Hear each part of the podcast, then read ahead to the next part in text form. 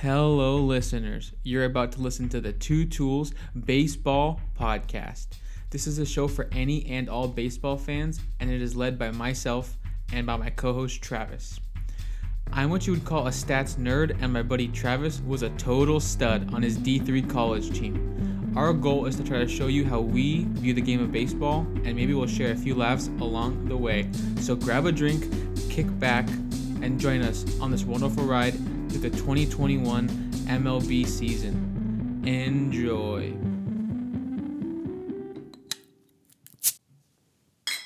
What's going on, everybody? Welcome back to another episode of the Two Tools Baseball Podcast, episode 16, Alex. And it's actually a big one because we are almost officially done with the first half of the Major League Baseball season That's right. for 2021. Couple games going on right now. Uh, this Sunday, July 11th, it's about 3:30 in the afternoon. But uh, a couple games on the West Coast still happening right now. Angels are actually still in progress with the Seattle Mariners, uh, trying to kind of capture that last win of the um, first half. We got uh, kind of some disappointing losses the past two nights. I would say that the Angels, I think, almost were, you know, just beat out of luck last night with Yeah. the Seattle Mariners losing two nothing, and then Friday night pretty much controlled the whole game. A little bit of poor uh, managing status from Joe Maddon late in the ballgame. Yeah. We're going to cover that, of course, Sure. going over that later in the podcast. But you know, it's basically just talking about the first half of the MLB season. This episode, going through the power rankings. We'll go through some of the winners and the losers of the past week. Um, and then we're actually going to go back and see our predictions that we made the first episode, and going back to our uh, Las Vegas picks that we made, you know, late March in uh, before the season started. Kind of looking at kind of the wins and the losses of those ones as well.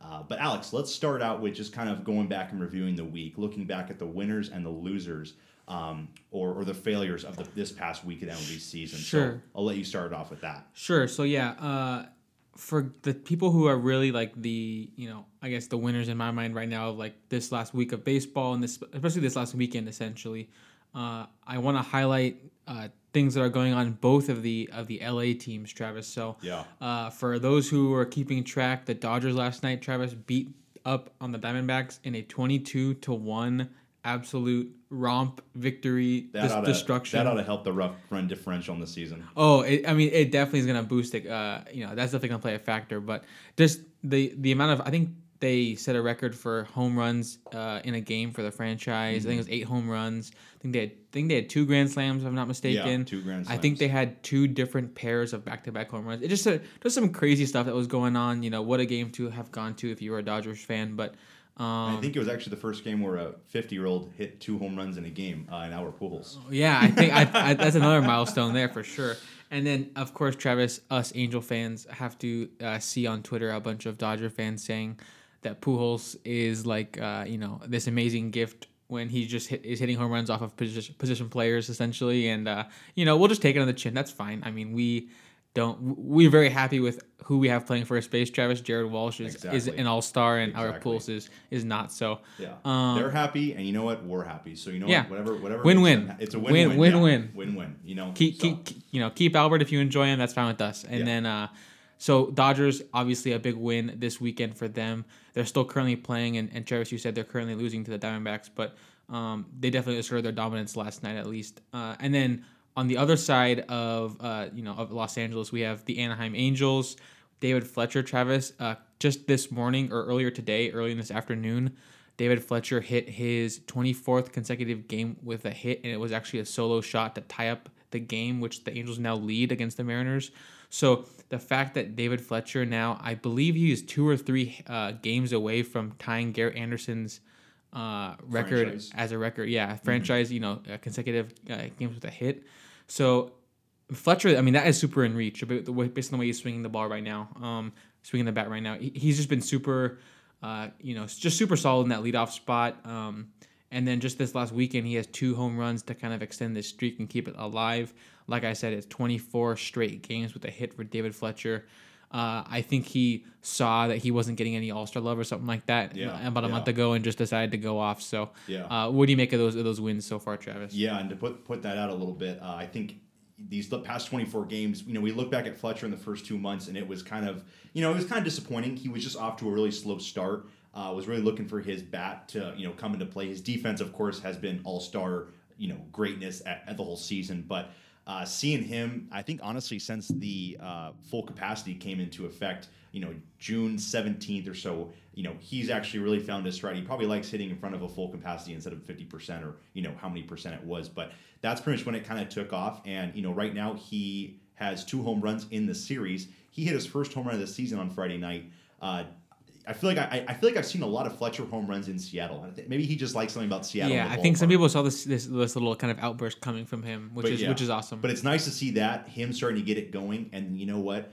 With our team, kind of, I wouldn't say I I wouldn't say limping to the All Star break, but we have a lot of injuries we're on at, hand. right. We're at 500 and we're injured, so we just kind of know what we could be capable of if we get everyone back for a healthy second half. Exactly. But exactly. Travis, I think I saw a stat. Um, I don't. I hope I'm not misquoting it, but if I remember it correctly, the last game where David Fletcher has didn't get a hit, at that point in time, Shohei Ohtani had, I want to say it was 16 home runs, Still in the teens. and and, and, he's now at 33. Yeah, So that just yeah. kind of goes to show you like what's going on in Anaheim right just now. Just insane. Just Uh, insane. you so know, those two guys doing a lot of work. I will say that's a big plus and a big win, especially for the Angels. And you know, I think whenever Fletcher's doing good, I think Major League Baseball likes that too. Um, I will go point over one failure that happened this weekend. Um, we are losing Ronald Acuna Jr. for the rest of the season on kind Yeah. of a freak injury at the warning track when he was playing in Miami yesterday. So, uh, really, really kind of tough break. I'm deeply saddened because my fantasy team just took a huge hit. Yeah, Uh, and- I, I got to think about some moves now, but you know, Yeah, yeah, you have some replacements to make, but Yeah. but yeah, I- as as you know, both of us, you've always been a big fan of Ronald Acuna Jr. Uh, and I have really grown to you know appreciate uh, what he's been doing this season, and uh, it's really unfortunate to see you know him go down like that. Uh, it you know it looked it looked really brutal just watching him uh, kind of realize on the field there like I can't get off this field on my own Yeah. will. I need to, to get carted off essentially, and you, you, it- you know, you know you- when you're you carted hate- off, it's not going to be. yeah, and you hate to see it. And then, of course, last night the announcement comes out. Uh, they're going to need to uh, uh, give surgery on his knee. So Yeah. that's just that's just uh, you know tragic for Braves fans. Um, wishing him a speedy recovery, of course. Uh, the Braves. It really puts them in a in a rough spot. You know, they're trying to make a push in the second half to try to you know, I mean, they're not.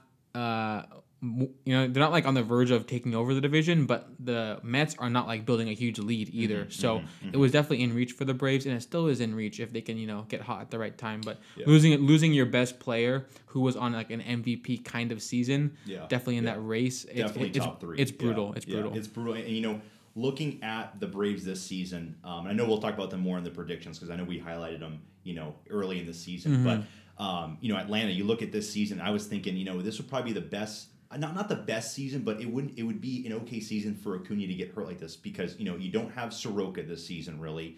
You don't have um, they've been battling the injury bug for a lot of different guys. You know, Ozuna, kind of with the weird incident was going on with him right now, and then Freed, kind of, you know, not being his normal self, I'd see, because he actually had an injury late early on in the season. So I was thinking, you know, this could be a season. Maybe the Braves are like, we're still going to be competitive, but maybe we'll come back next season. But then I look at next season, and they might not even have Freddie Freeman at first base because he's a free agent. So Right. you kind of look at the Braves right now, and, and you think, you know, what is the move? They got a lot of young pieces, but um, you got to see what, what they got to do. One guy I will highlight has been kind of stepping up is Ozzie Albies. He's actually been Oh, um, yeah. having a really nice first half of the season, and so um, it'll be nice to see at least him maybe can kind of pick things up along with Dansby and Freeman's of course a beast in himself. But um, you look at that outfield now; it's kind of got a lot of young pieces and a lot of people that are you know not big names anymore. right, and w- so with that Acuna, there's going to be question marks in that outfield for sure. it will definitely be question marks Yeah. with that. So, um, and actually, Alex, I'm going to move on to a trivia question that I want to actually ask you because I've been, you know, I think I've been saving this one up for actually quite a while now. please, please do. It's been in Let my, me- uh, in my photo vault for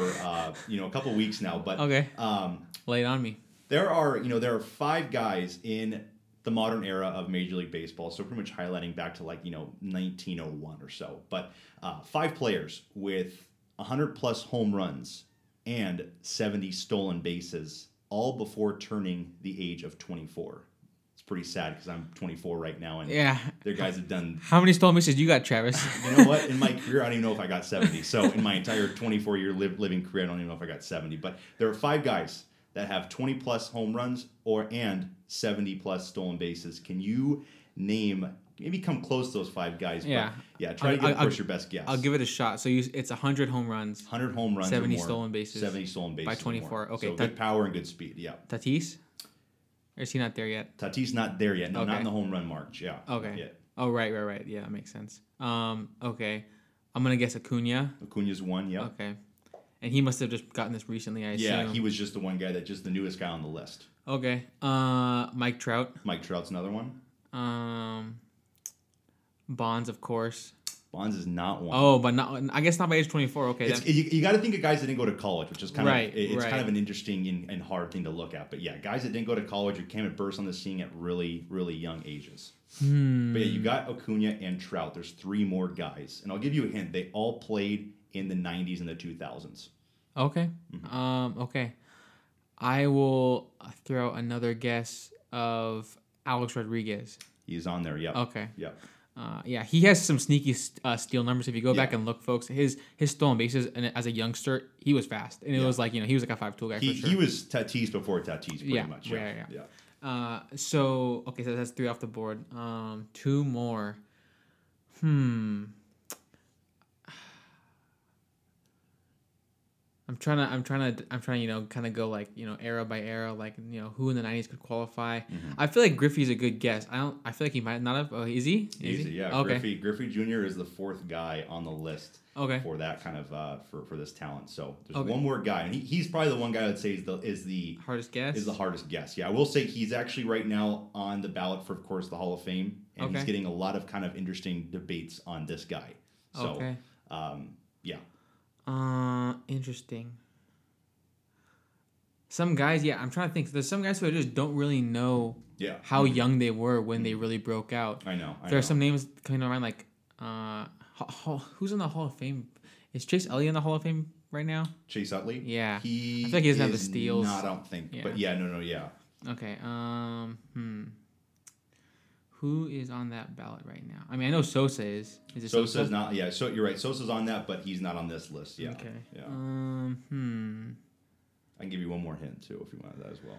Oh yeah. Give me a small hint. Yeah. Yeah. So he's pretty much. I would say he was the Acuna Jr. before Acuna for the Atlanta Braves. Okay. So are, are we talking about uh, Andruw Jones? Andruw Jones. Okay, yeah, so Andruw that, was that, that was a good hit. And that was a big Yeah, help. yeah. So, yeah, I mean that, that's a good little that's a good little tidbit there because I mean I'm you know we're both aware of you know how good some of these guys were when they were really young. Andruw Jones, you know that's a good bit of trivia for him because he actually was super young when he broke out. I think he was was he 18 or 19 Yeah, when he he first was. made his appearance. he was. I, I think he burst on the scene like in '95 or '96. I know it was. He was incredible in the playoffs early on. So it, it was just kind of a guy that just was out of nowhere. And what makes it interesting is I, I feel like you know all five of these guys are in the past 25 years.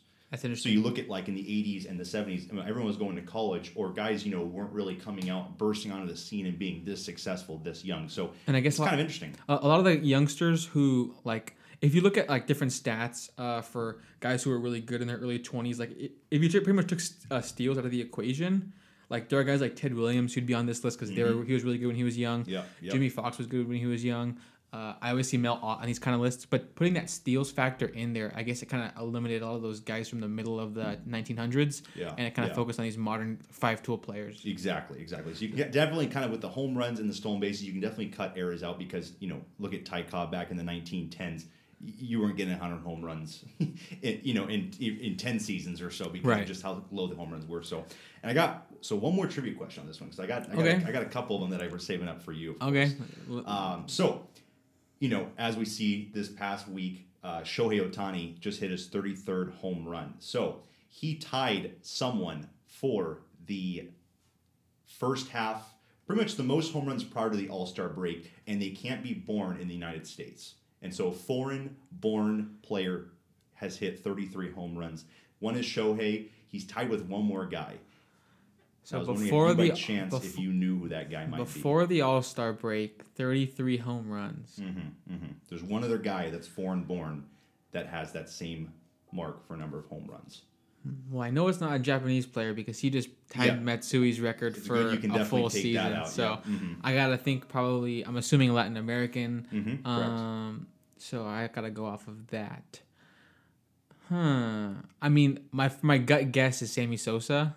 Ding ding ding ding. Okay, there you Yeah, go. Yeah. Because we all know, I mean, you know, if you if you were aware of the '98 like home run race, he hit I believe 20 home runs in the month of June. So if, Yeah. if this is the same year, if, if it was '98 when It he is did this, 98. Yep. that makes a lot of sense that hitting 20 home runs in the month of June is going to help you get to 33 by the All Star break. So Exactly. And- uh, and- and it's crazy because he had 33 in 98, and then in 99, he had 32. So almost back to back seasons of, you know, putting up these insane marks. He Now, with Sosa being on that list and Shohei Ohtani being tied with Sosa, there is one guy that hit one home run less that is foreign born. And we just, I think we highlighted him a couple of minutes ago.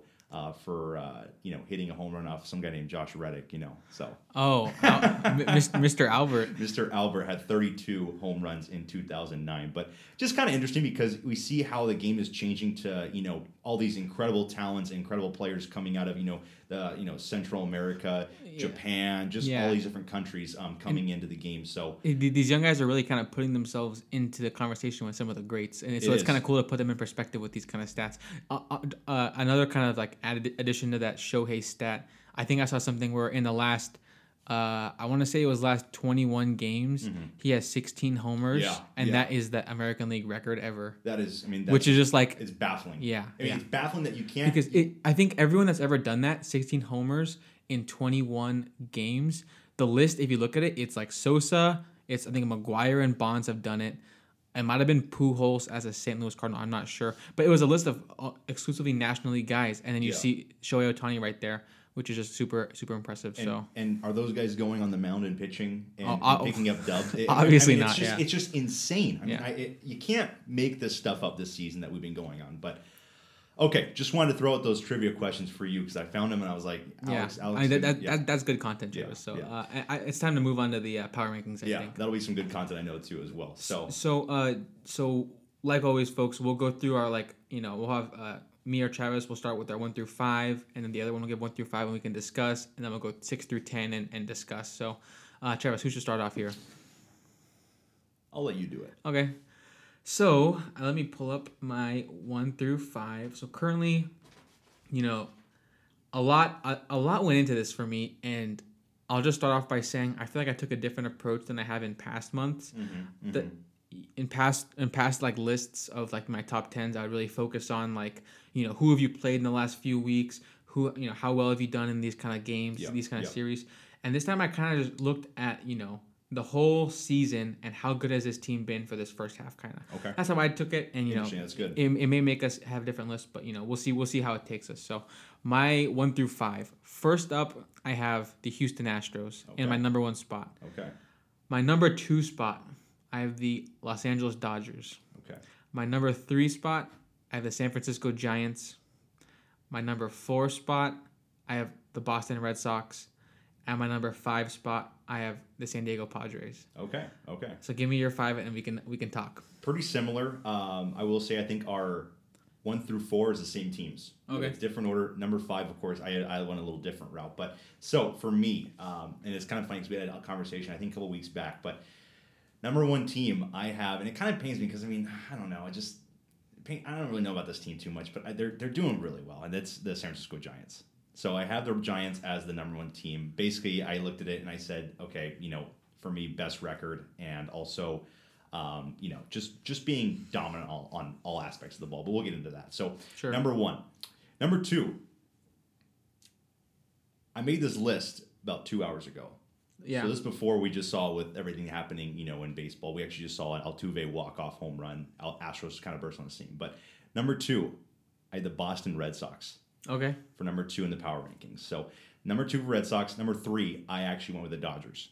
Okay. Three Dodgers, four Houston Astros. Okay. Number four is Houston Astros, and then number five, just got to stay with the, you know a good team in the Chicago White Sox. Okay. So those are my five. So let's let's of course we'll we'll dissect and talk about you know our top four. We're the same team, so at least we're still being you know we still know what the four best teams in baseball. I think we all we all know are. Sure, sure, sure. And So- and, and just a reminder to the folks at home, uh, this is all based on prior to games today on Sunday. Yes, Like in yeah. theory, we made these lists not thinking about the scores that happened today, even though that you know it's one game. How much could it change things? May- Maybe a little bit, but Yeah. um. So yeah, just going off of I guess you know yesterday. Unless unless the Red Sox lost the Phillies twenty two to one, then I'd be like, okay, what's our, li- our list is probably still tight. Yeah. Yeah, exactly, exactly. We'll we'll start, of course, with the um, we'll start with the Astros pick because I, Okay. I, I like them a lot, and I know they're a really good team. But go ahead and talk about the Astros Yeah, a little I'll, bit. I'll, I'll make the case. So uh, the some of the things I really kind of focused on as like my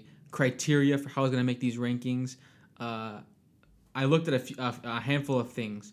Uh, a big thing for me was I looked up like on Fangraphs. You can look at the team WRC plus. So it kind of shows you like how good is the team's offense on the whole. And the Astros are in the lead in that category by quite a bit. They're at a 119 WRC plus, which means as a team they're about 20% above average from the average baseball player as a team. Uh, the Dodgers uh, and the Giants uh, are some of the other really good teams, as well as the White Sox and Blue Jays, who have great offenses by these numbers. And they're all like in the 110, 111 range, whereas the Astros are kind of by themselves up at this 119 number. So, in my mind, and according to that stat, the Astros have the best offense in baseball by a good amount. So, that's where I started.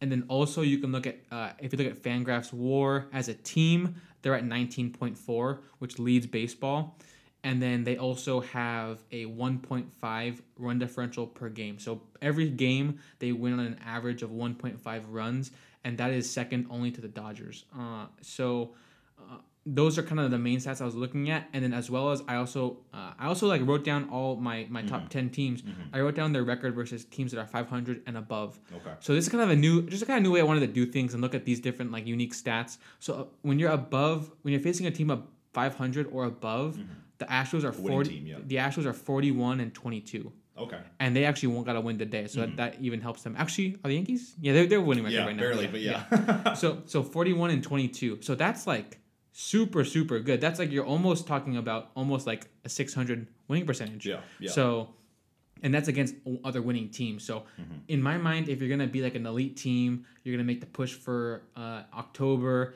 push for the World Series, and try to win it all. You want to have that really good record versus other winning teams, and the Astros have that to a T. That 41 and 22 shows that they've played a lot of good teams mm-hmm. because that means they have over 60 games against winning teams, and they have a huge winning record against those teams. So it kind of tells me they have good strength of schedule and they're still dominating. So that's my Astros case for them being the best team in baseball right now.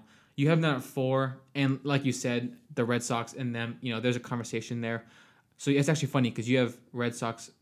Sorry, were they second, third? I had Red Sox at number two for me. Okay, yeah. and, they're I'll- my four team. So Yeah, and I'll and I'll basically go through my kind of thing too. With you know, I think looking at the Astros, I was kind of a little bit and before the win today, I was disappointed because they technically had lost a series already to the to the Yankees. Were on the verge of being swept. Yeah. and you know the Yankees kind of been stumbling and fumbling the past couple weeks. I was like, you know, come on, Astros. I feel like the Yankees are a team you got to kind of take advantage of and beat, especially when you're at home. Mm-hmm. And you know it's kind of a hostile environment because of the situation that's at hand.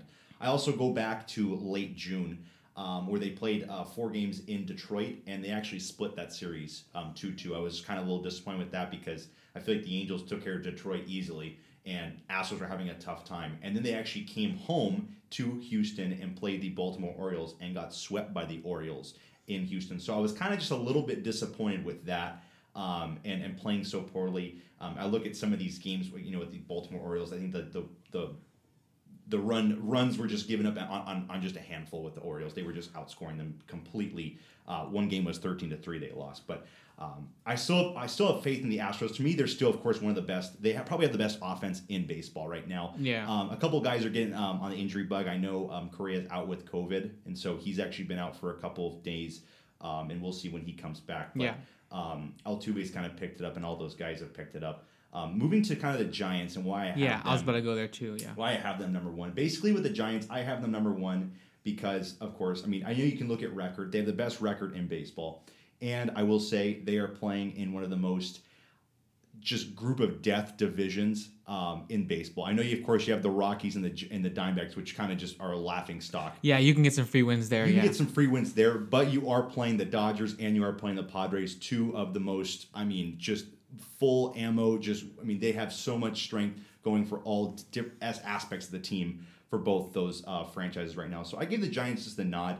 They are actually, of course, top three in run differential as well. So they are scoring runs. Um, and of course, I, I really like the pitching staff with having Gausman and having uh, DeSclafani having great years, and then also you have Cueto also having a pretty decent year with Alex Wood. I really like that as well. Um, and I also like some of the guys that kind of burst back on the scene with Buster Posey, Crawford, Belt, uh, some of these Yeah, names. that just- Longoria. Longoria too. I know he's out, but I mean, just a lot of these guys have kind of picked it up again. And so I'll, I gave the Giants the nod. Yeah. Um, of course, they're, they're still kind of an you know they're just kind of an iffy squad still. But I, Right. I want to give them the nod just for the first half, the way they've been playing baseball. Um, really happy with that. So, So I yeah, I had them at 3 Mm-hmm. Um, and there's a lot of numbers I wrote down that show how good of a team they are. They have a 110 WRC plus, so they're well above average offense. You know, they're they're they're like a top five offense by that metric right now. Uh, their their team Fangraphs WAR is up at 16.7. I'm pretty sure that's third in baseball, behind only the Dodgers and the Astros. Their run dif- their run differential is third at 1.3, which is only behind the Astros and the Dodgers and then their record versus 500 and greater teams is 20 and 15. So it's a it's it's a above average record. It's Yeah. a good it's a good record. It's not as good as the Astros who are like 41 and 22, but you know that that 20 and 15 number Travis also kind of tells me they have not played as many teams that are above 500 because mm-hmm. that's what that's 35 games versus teams above 500. That's at, this point in the season that's not that many. So mm-hmm. Mm-hmm. um I guess I just kind of had them behind the Dodgers and the Astros because I liked the Dodgers and Astros more in terms of I guess their offense and their overall uh, run differential and their overall value. Um, what I will say is one case for for Giants to be above Dodgers is the Dodgers actually have a losing record versus 500 and greater teams.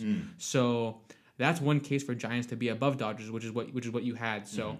Um, the Giants are superior to Dodgers in terms of you know getting wins against winning teams. But I kind of chalk that up to Dodgers have had so many injuries this year, and I think as long as they're right when it comes to postseason time, they're going to be the favorite. Yeah. Um, Yeah. You know, I'm not sure when. Uh, you know, Seager and Bellinger and you know McKinstry missed time, and he's not not even like a full time starter kind of guy, and they're Yeah, trying to figure. yeah. You know, they're just trying to figure everything out. Um, obviously Bauer is on, on currently on leave, and that's Yeah. going to be a question that they're going to be having to you know kind of answer in the next you know couple weeks, months, however long this investigation might take. So uh, there's uncertainty with the Dodgers in terms of their roster and injuries, but when it comes down to it, um, I just have a lot of faith in you know their value as a team. Um, and their offense is just is just elite. So I had them at two above the Giants. Uh, Boston, uh, we had you know you had them I believe two spots higher than me, but it's I'm sure we pretty much agree on where they're at. They're they're they're uh, And same, I think same thing for me as well with that. Um, I was just looking at also division. Right now, there are four teams above 500 in the AL East.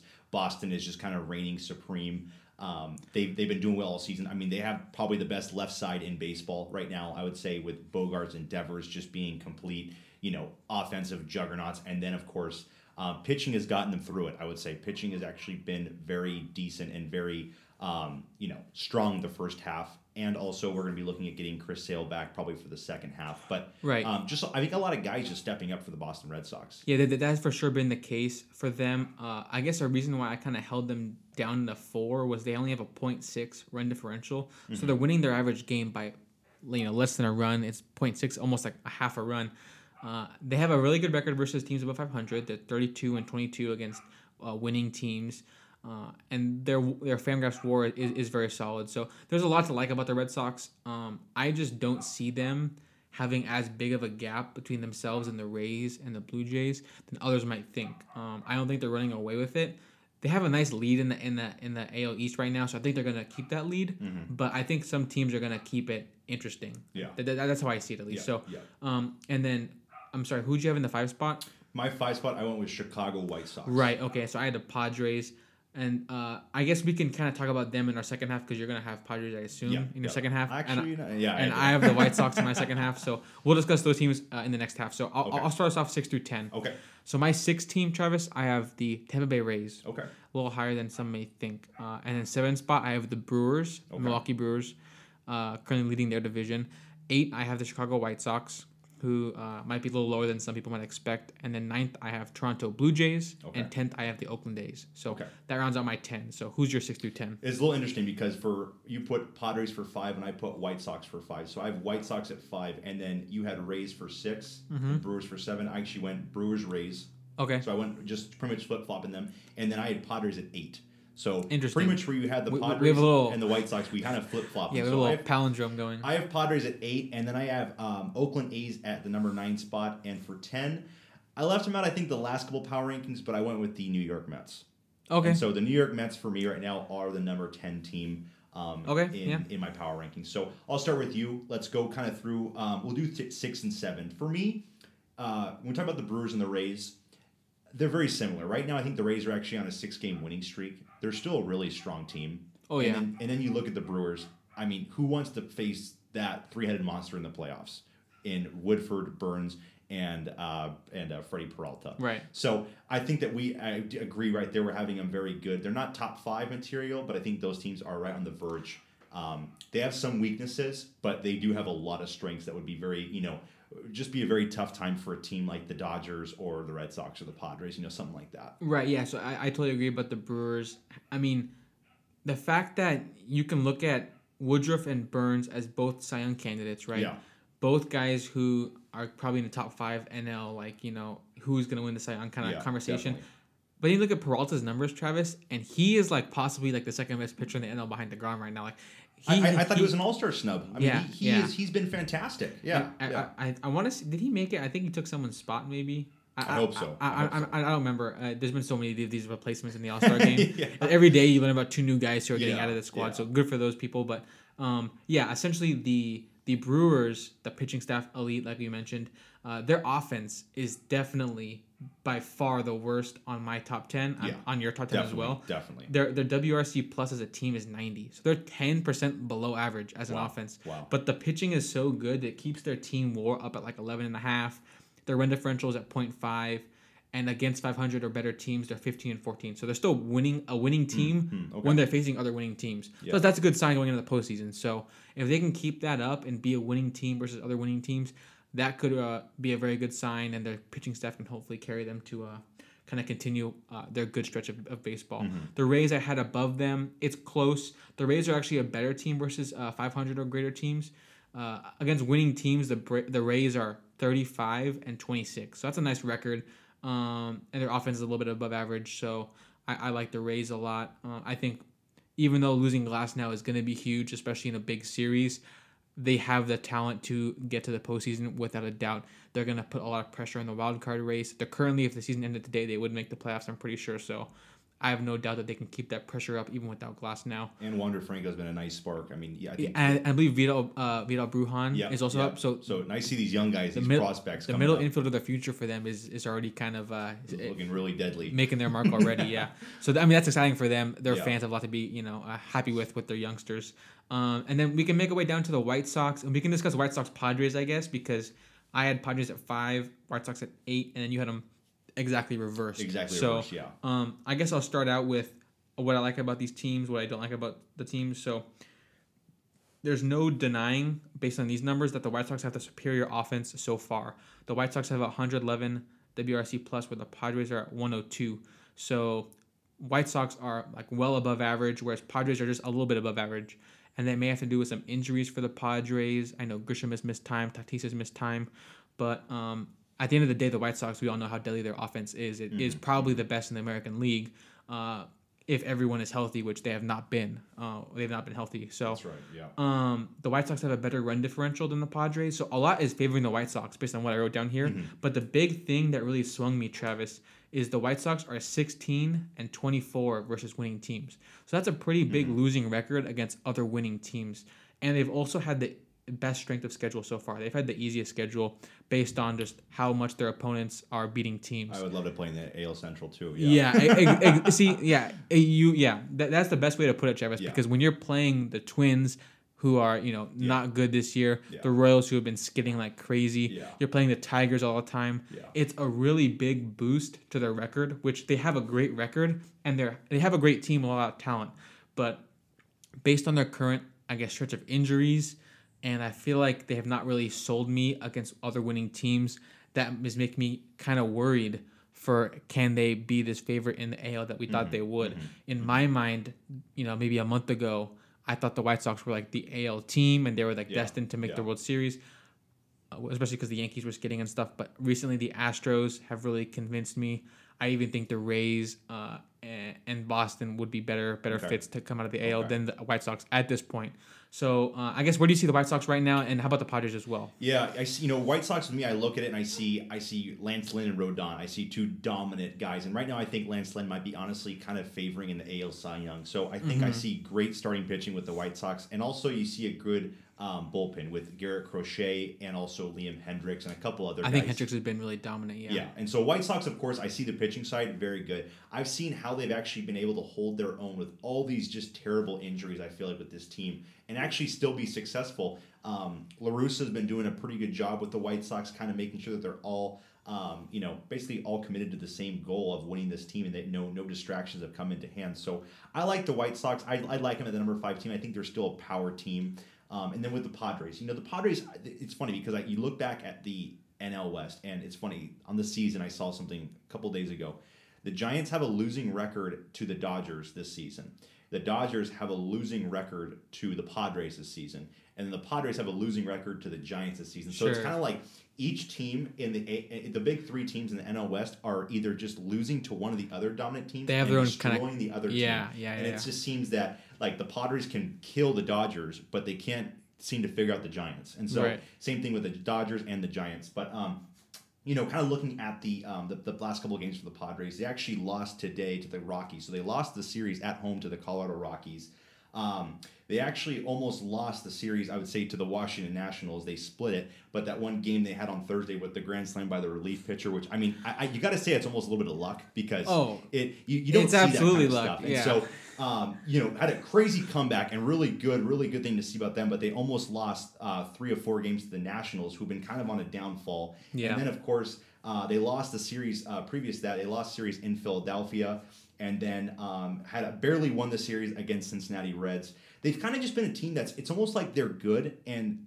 You put them in the playoffs, and you just don't want to play them at all because if they are all Oh, right. focused, they're going to be scary. But Right, they right, just, right. I think they're kind of getting a little bored right now, and they're kind of just like, oh, you know, we That's a good way to put it. we might lose a series here and there to this team, but I feel like whenever they play the Dodgers, they know okay, we got to bring full throttle, full steam ahead, and they just take it to the Dodgers. And, and I will add one of the big strengths of the Padres, a reason that really made them from the team they were last year to the team they are this year, is the pitchers they added. Right, yeah, yeah, Musgrove has been, you know, a lot of people who are paying close, close attention to him knew that he was ready to take a big step this season, but he has exceeded expectations for sure. definitely. Uh, but then you look at Darvish and Snell, and I believe Darvish today just got put down on the IL, and then uh, I believe Snell has already been in the IL. So yeah, yeah, when you acquire these kind of ace type guys, and you know, uh, Snell has been, you know, not exactly as advertised, but you know, Darvish has been really good overall. Yeah, Either way, when two of your three new additions are on the IL, like that's gonna, you know, affect how they do. I guess coming out of this All Star break for that second half.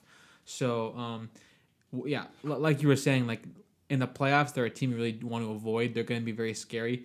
But if they're not healthy, it's going to impact them. Like we saw last year against the Dodgers.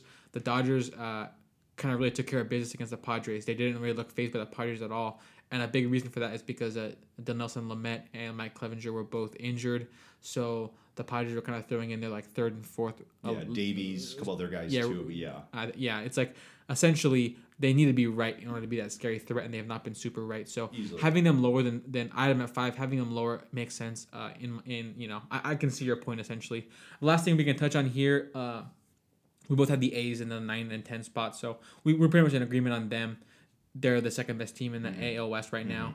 They're in the wild card spot. They're right there knocking on the door of like a playoff spot. So, um, we agree with them. Yeah. And then so the main difference we have is Blue Jays versus Mets. yeah. Both So- teams playing in New York.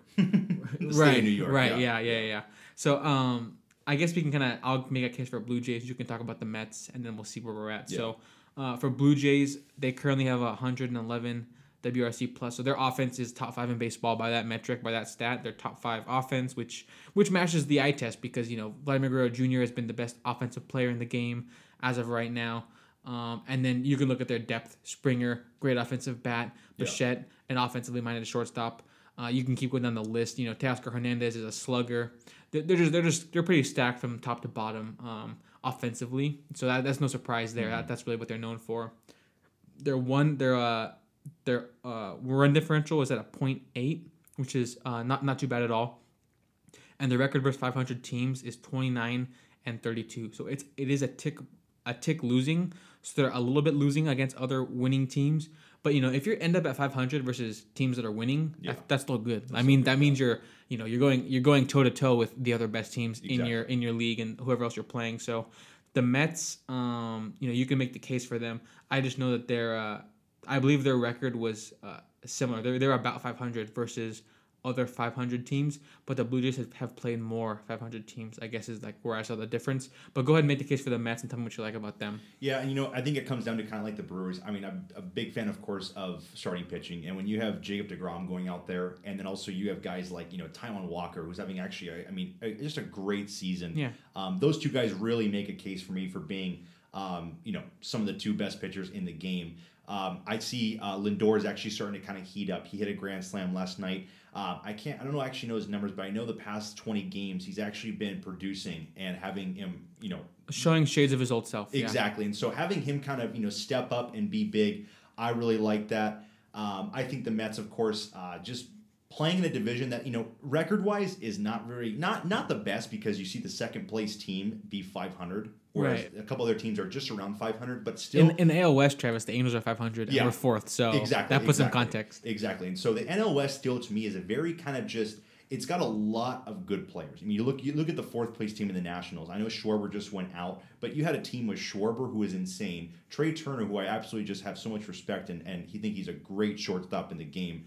Um, and then Juan Soto, and then of course Yeah. with the pitching staff of Scherzer, who's having having a great season. Right. Um, you know the Nationals, of course, uh, not the record they want, but of course have good players on the team. The Phillies as well. You know Harper being kind of a big player in that one. Um, Zack Wheeler being a huge arm for that. Yeah. Uh, a couple other guys on the Phillies as well, and then of course the the Braves with you know I know Cunha just went out, but you had Acuna, you had Albies, you had Freeman, you had a bunch of you know great players, and so um, the NL East NL East to me is still a stacked team when it comes to you know the players. It's in- deep, yeah. If you made like an all NL East like starting nine roster, it'd be pretty scary. It, it would be, yeah. That's a It- good. It's a good way to put it. And I will actually add about the NL East.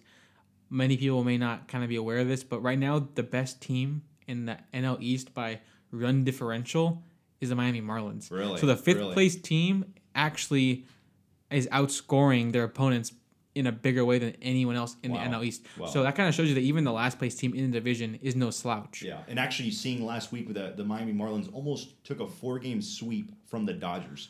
It's It, it it shows that as a fifth place team, they're not. Yeah, they're not someone you can go in there and yeah. expect to get the, the sweep from them. It's not going to Exactly, happen. yeah. Exactly. And I'm looking at the records right now, and they're actually the best last place team in baseball at, with 38 uh, wins and uh, only 10 games back in the um, in the division, which is kind of insane because the Angels are about 10 games back in the division as well. And we're 500. Yeah. Exactly, exactly. So the Marlins are still a very heavy um, hitting team. That's you know of course in last place, but uh, yeah, I mean I'd add the Mets too because I think that um, I think that having a first place team is important too. Uh, than looking over the the Toronto you know Blue Jays.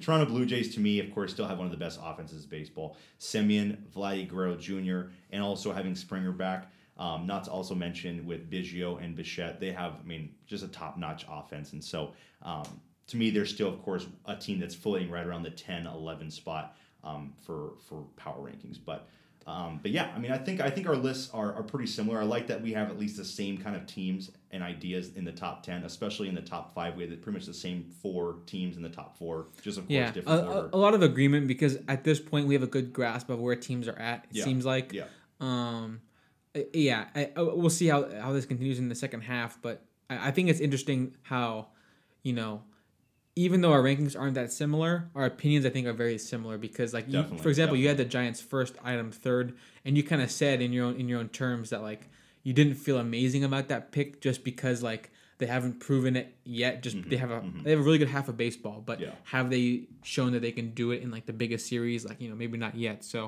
uh, I think we're in a lot of agreement overall. So uh, I think I think yeah I think all these teams are in, are in a good spot right now.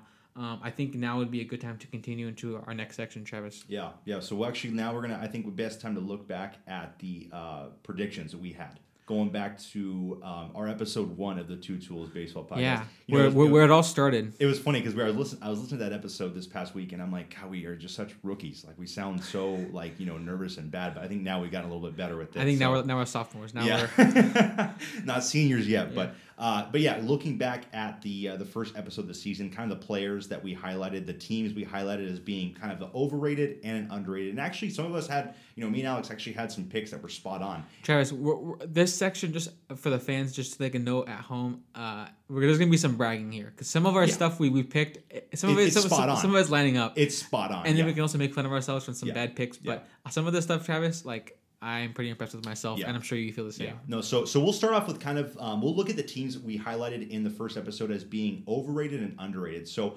I'll start off with the the two teams because I think I had two teams, one in the AL, one in the A, or one in the AL, one in the NL, for being my underrated teams going into the season. Um, and two of the teams uh, that I picked were, of course, the Boston Red Sox and the Philadelphia Phillies. I picked those two teams as being I, I didn't say they were going to be playoff teams, but I said they were going to be around the hunt. They were going to be sticking around. They're going to be, you know, wreaking havoc just by, you know, looking at kind of the sneaky players they have and maybe the front offices that they're led by. Um, I'm actually really proud of that pick because Red Sox are first place in Yeah. the in the uh, in the AL East right now and, and the best record in the AL. So having them be kind of the underrated team, they they've been they've been insanely good with what they provided. Yeah. Um, looking at the Phillies, actually did it today. They won, and they actually took the series from the Red Sox. And so the Phillies are now uh, at 500, and they are in second place in the NL East. And so looking at that pick too, um, I don't see them really being possibly a playoff team, but I do see them giving them some trouble in the uh, in the NL and the NL East. So um, two picks that I am really really happy about. Um, Alex, what was your underrated team that you had for the 2021 season? Right. So my underrated team, uh, I believe I highlighted the Brewers, and I'm really happy with that pick as well because we're talking about First place. talking about a team that's first place in the division right now. I think going into the season, a lot of kind of fans who just kind of follow the game from a distance and try to kind of track like, okay, what happened last year? They would say, okay, the Cardinals were very were a very good team. Yeah. Uh, they you know. Uh, they, I believe they lost the series to the Padres, but that's Yeah. the Padres. Padres were really good as well. So uh, the Cardinals were the playoff team last year, Mm-hmm. and then they added Nolan Arenado, who's a great, great talent, top third baseman in the league. He's right there in the you know he's like in the Mount Rushmore of, of third baseman of this last decade. Um, like to hear you say that. and so I mean, it goes without saying. So, um, But you know, I will say one thing. You pointed out in the predictions. You said you know Woodruff, Burnes, and Peralta are going to be I said their names. great, and I was And- just like, I was like, yeah. okay, yeah. I mean, you're spot on. I mean, the first Yeah. two months, I was like, this guy definitely saw the future because I mean, Yeah. they have been the dogs of the Milwaukee Brewers and the NL Central. I mean, insane. the, the, the fact that yeah i pretty much i pretty much said that you know the cardinals they've been there and they've done that but the brewers pitching is about to be something special and that's the way it's really been because Mm-hmm. The really cardinals have the talent they have the better offense than, than the brewers but and they have like they have more big names as a, as a team across the board but uh, the way the brewers pitching stuff has really kind of lined up they are currently leading the division uh, and it, they've already showed that they're willing to add at the deadline. They already added, uh, you know, Adames to play shortstop, and he's been great for them. If they even added one more piece, either maybe a corner infielder, or you know, if they wanted to go crazy overboard, they could add a pitcher and just like destroy everybody, but with with pitching. But uh, yeah, I, I'm I'm really happy with that Brewers pick. Um, and, and going back to your picks, um, I do think the Red Sox was, you know, it was like a total. In my mind at the time, I was like, "Oh, Travis is taking a shot in the dark here," but it ended up being it ended up lining up perfectly because they, like you said, best team in the AL East, running away with it really. And uh, the Phillies is also another good pick. I also am high on them just because I'm a big fan of Harper and what he can do, MVP kind of guy. Uh, we kind of made that bet in Vegas as well, which we'll get to later on. But um, the Phillies are in an unfortunate spot where uh, pretty much every team in the NL East is in an unfortunate spot because whoever gets second there, they really are going to be competing with Yeah. the Padres and Dodgers and Giants. To like, we have to beat you know one of these teams record wise, and that's probably not going to happen because Yeah. those other teams are so stacked. So Yeah, the NL East and the NL Central, you have to win the division to probably get in the playoffs because right now it it'll looks be like hard the- to right. it looks like the Giants, Dodgers, and Padres are all going to be making the playoffs. And unless something happens to the Giants, which could happen, um, of course, I see Dodgers and Padres kind of just getting there. Not really a problem, but Yeah. you're right. I mean, yeah, it, you, you got to win the division to be in the playoffs. So the Phillies are in a tough spot because of that, but it still was a good pick because they are 2nd Mm-hmm. in the division. And overall, the Phillies have a lot of talent. Wheeler's been great. Harper's been very good. So, uh, yeah, I think that wraps that up. Uh, Yeah. For going on to, uh, I guess, teams that we thought were maybe a little bit uh, Overrated. getting overrated and, you know, teams that we were kind of ready to kind of, to kind of sell on. Like we were like not too super sold on, on what they were doing. I'll start off. Uh, my pick was the Braves, and I am very happy Pretty with good. that. I am very happy with that pick. If you listen to what I was saying in the first episode about the Braves, I think I was pretty. I think I was pretty spot on. I was essentially outlining how the Braves had such a good sixty game season. They got an MVP in Freeman. Mm-hmm. Acuna had a great year in terms of OPS and his on base percentage and stuff. They got an elite, elite pitching rotation from Fried being like a Cy Young candidate Yeah. kind of guy. Yeah. Ian Anderson having a one point something ERA, absolutely just being a, as a rookie Yeah. out of nowhere, being crazy dominant. Um, you had the best bullpen in baseball possibly. I mean, Yeah. you know, guys like Minter, guys like Will Smith, Chris Martin, uh, Tyler Matzek. The list goes on and on. Big guy Melancon. Melancon was their closer. he was a he was a he was a dog, and then Darren O'Day. Like I can the fact that I can list Yeah. six relievers who Yeah. were like well above average on a team in that's Atlanta. impressive. I don't It's I like I don't even know I can name Angels relievers because I just exactly guys. That, that, that- that's how we know how good that they were. Uh, you know, last season because their names stood, stood out so much. But essentially, I just didn't. I just kind of knew that like okay. Even if they bring back most of these bullpen arms, there's just no way they can repeat how good they were last year. I Mm-hmm. think Minter had like an ERA like below one. It's like this is not gonna. This, this can't happen Yeah, again yeah, for a, yeah, a no, full season. So I knew the bullpen was gonna get worse, and it has. It's been actually pretty poor recently. Will Smith has been uh, blowing some saves here and there. Um, Chris Martin was missed a lot of time on injury.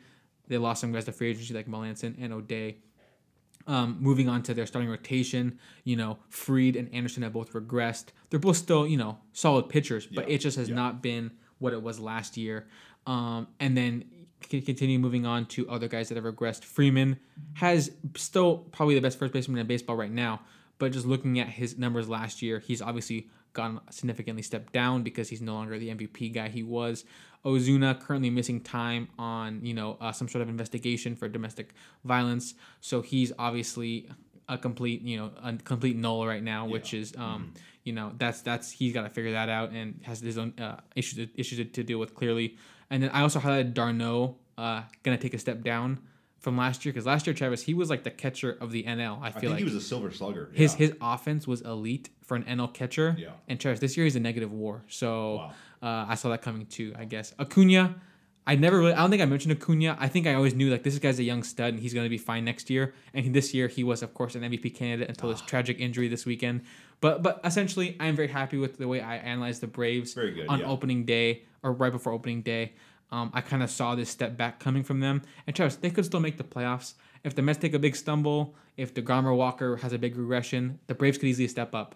But losing Acuna now, it really feels like a nail in the coffin in a, in a small way. yeah. Um, so I'll let you, I'll let you take the floor now for teams that you I guess saw as, as overrated. Yeah, so again, I, I think I went two teams. I actually stayed in the AL and NL East. Um, one team I'm I'm I think I'm pretty okay and strong about. One team I think I actually just kind of messed it up. But um, you know, first half we're talking about uh, Right. still a second half to play. But uh, one team I thought that was overrated was the New York Mets. I basically was not confident on their, ki- of course, kind of their culture. I think I talked about the Red Sox being a strong culture and that I would not expect them to be losers because for some reason they just always seem to bounce back with whoever they got. Yeah. Um, the Mets just kind of always, you know, that team where it's like I feel like they're always the talk of the offseason. It's like, can the Mets get back on track? They sign some people and doesn't happen. Um, I saw that, you know, I, I thought that Lindor was not going to be kind of a big signing and that he really didn't have a huge, of course, first half. He's not an all star. He's getting paid big bucks next season. Crazy That's when big the contract bucks. starts. And so it was kind of a down for the Mets with Lindor being the way he did. Uh, Conforto not having a really good season so far as well.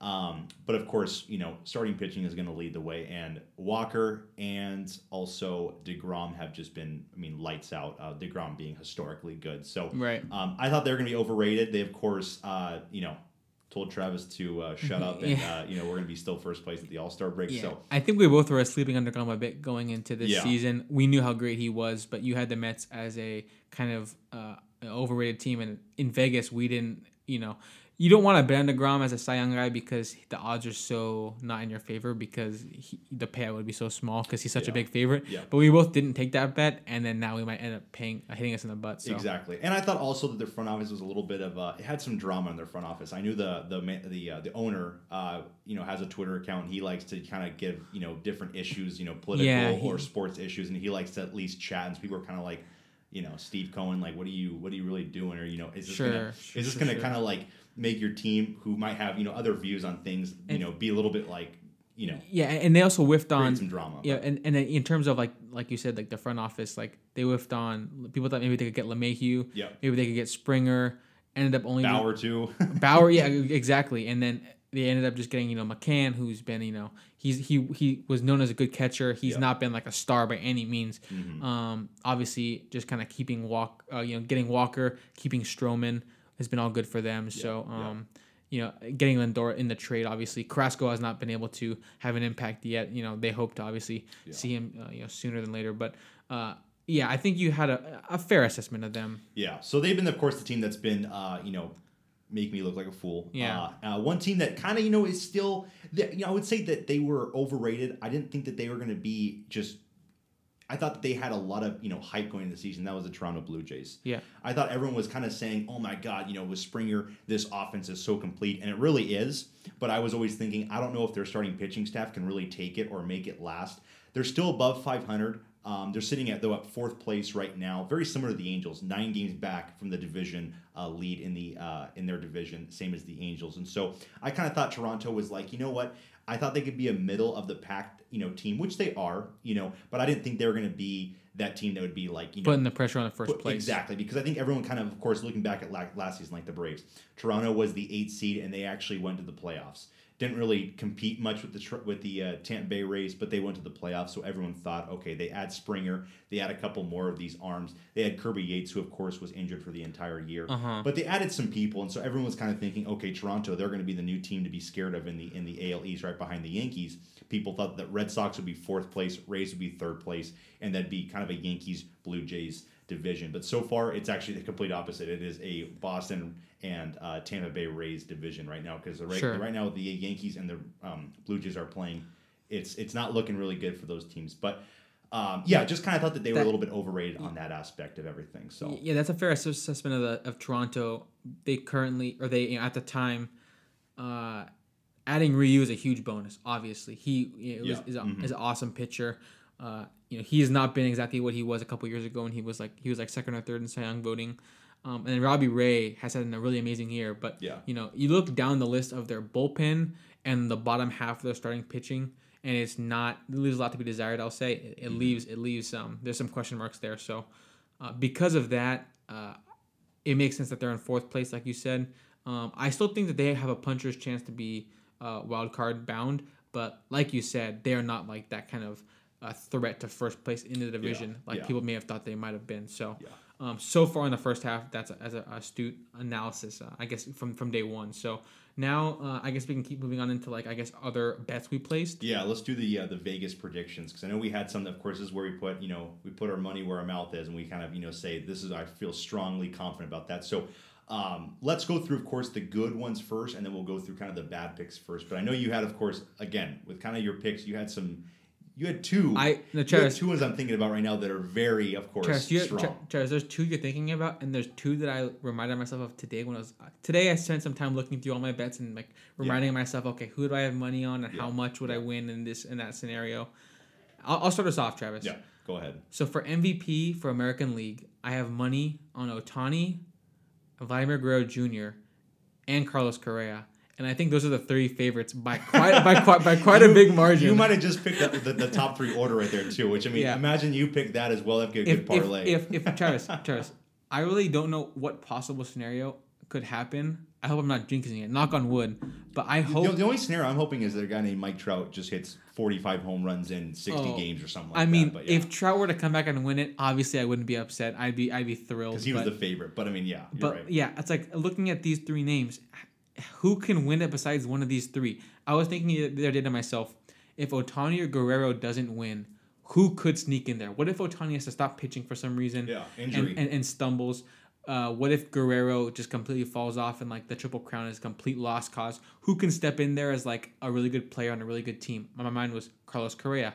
Well, I on him too, so I feel like I've really covered my bases Mm-hmm. you really well. have exactly. Um, and then I guess do you want? Uh, I guess I'll just continue down a couple other Yeah. of my like kind of big W's as of I guess uh, the looking back on my bets. I have Woodruff and Burnes for National League Cy Young. Those are both two picks where um, They are both definitely behind Degrom in that race. Yeah. But Degrom has missed multiple times on very like minor injuries, the small nagging things. Like I know he tweaked his back after like swinging at a ball Mm-hmm. uh, as a batter, which is just it's just silliness. Like please, d- please don't hurt the best pitcher of the the of the base of all of baseball the last couple seasons for swinging the bat. Like please do not. Let He's that watching. Ohtani, and so he says, "I can do it too, man." Look at Yeah. my. He's got a batting average. I think is still in the 300. So Yeah. uh, he's Yeah. still, of course, being kind of is being a funny kind of guy hitting at the I, plate. I, am almost I'm almost glad to see him taking the All Star game off, even though it's it's sad not to see him there. Uh, he's the kind of guy who I just want him to be healthy for the whole season, see what, what greatness he can pull Yeah, off. yeah. Uh, it will it will sting if Burnes and Woodruff are like top five in NL Cy Young. So I would have won money on either of them. Yeah. But if it ends up going to Degrom, he's just great. So I have to hold that L. But I'm I'm very happy with the Woodruff and Burnes pick. They've both lived up to the hype. Um, another pick, Travis, that I forgot making that I rediscovered today. So Travis, if you if, right now, if the season ended today, and you had to pick the National League Cy Young, or you had to pick the most valuable position player in the National League, who would you pick? Most valuable position player. Yeah, I yeah. th- There's a couple ways you could look at it, and I, yeah, let me just ask you, who would you go? Who would you go with? I would probably go with Tatis Okay, right yeah. now. Yeah. I, I that that's who probably I would pick as well. I think in second or third place of that kind of you know who's the best position players in the National League right now is Nick Castellanos. Mm-hmm. I actually bet on him for MVP, and if he wins, I'll win five hundred dollars. So, Really? Really? So like I did, I completely forgot. That's funny. I, I remember we, we shared our bets, but I don't remember that one. Yeah. Yeah, so I I guess I, I I remember being in Vegas, Travis, and the scenario was I think I wanted to bet on him to win the home run title, or maybe it was something else, but I wanted to bet on him to do something, and I remember they didn't, they didn't have that option. So I'm like, okay, I'll just bet for him for National League MVP then, and I did, and then so I would win five hundred dollars if he wins the MVP, which at this point, Travis, he's been red hot, so he maybe he's due to fall off a bit. But if he were to continue, if and if Tatis kind of stumbles, if the Reds make a Injury push, bug. Yeah. yeah, who knows what could happen? There's still a whole half of the season to go. But Castellanos is definitely a top five National League Yeah, MVP kind of guy right now, Definitely. and the odds going into this season were not showing that at all. He was like not yeah. he's not he's not even like top fifteen Yeah. like kind of candidate. That, that's funny because he was actually my my NL MVP uh, pick for the our, our May uh, All MLB team. We did, Okay. we did awards too. I did Castellanos NL MVP. So Yeah, I mean, so, so he's definitely in, he's sneaky de- picks, definitely in that conversation. And then the last thing I'll add for my W's, I guess, of my bets were I had the Brewers over eighty four point five wins, which they're currently the best team in their division. I hope that if they win the division, they have more than eight, they have eighty five Yeah. or more wins. yep, yep. If they win the division, and then the Braves, I had under 91 and a half wins, which is almost a lock at this point. yeah, yeah, they have to. Um, they would have to quite a, quite a streak. They have yeah. to be an incredible baseball team Yeah. uh, to be able to come back from that. So I think some of those are just almost locks, and then some of those are just kind of good, happy bets with Cast- uh, Castellanos and Woodruff and Burnes. So, Travis, talk me through some of the bets you're most proud of. We'll start there for you. Yeah, and it, and it stays in the uh, AL MVP because I bet on two guys. I think I was I was I was taking every every kind of award or bet area, and I was just doing my top two kind of thing, just kind of being you know Yeah, just consistent. sticking with top two. So in the top two, I'm very proud of. I had Shohei Ohtani and I had Carlos Correa. So Yeah. pretty much the same as you without Vladdy, but you're right.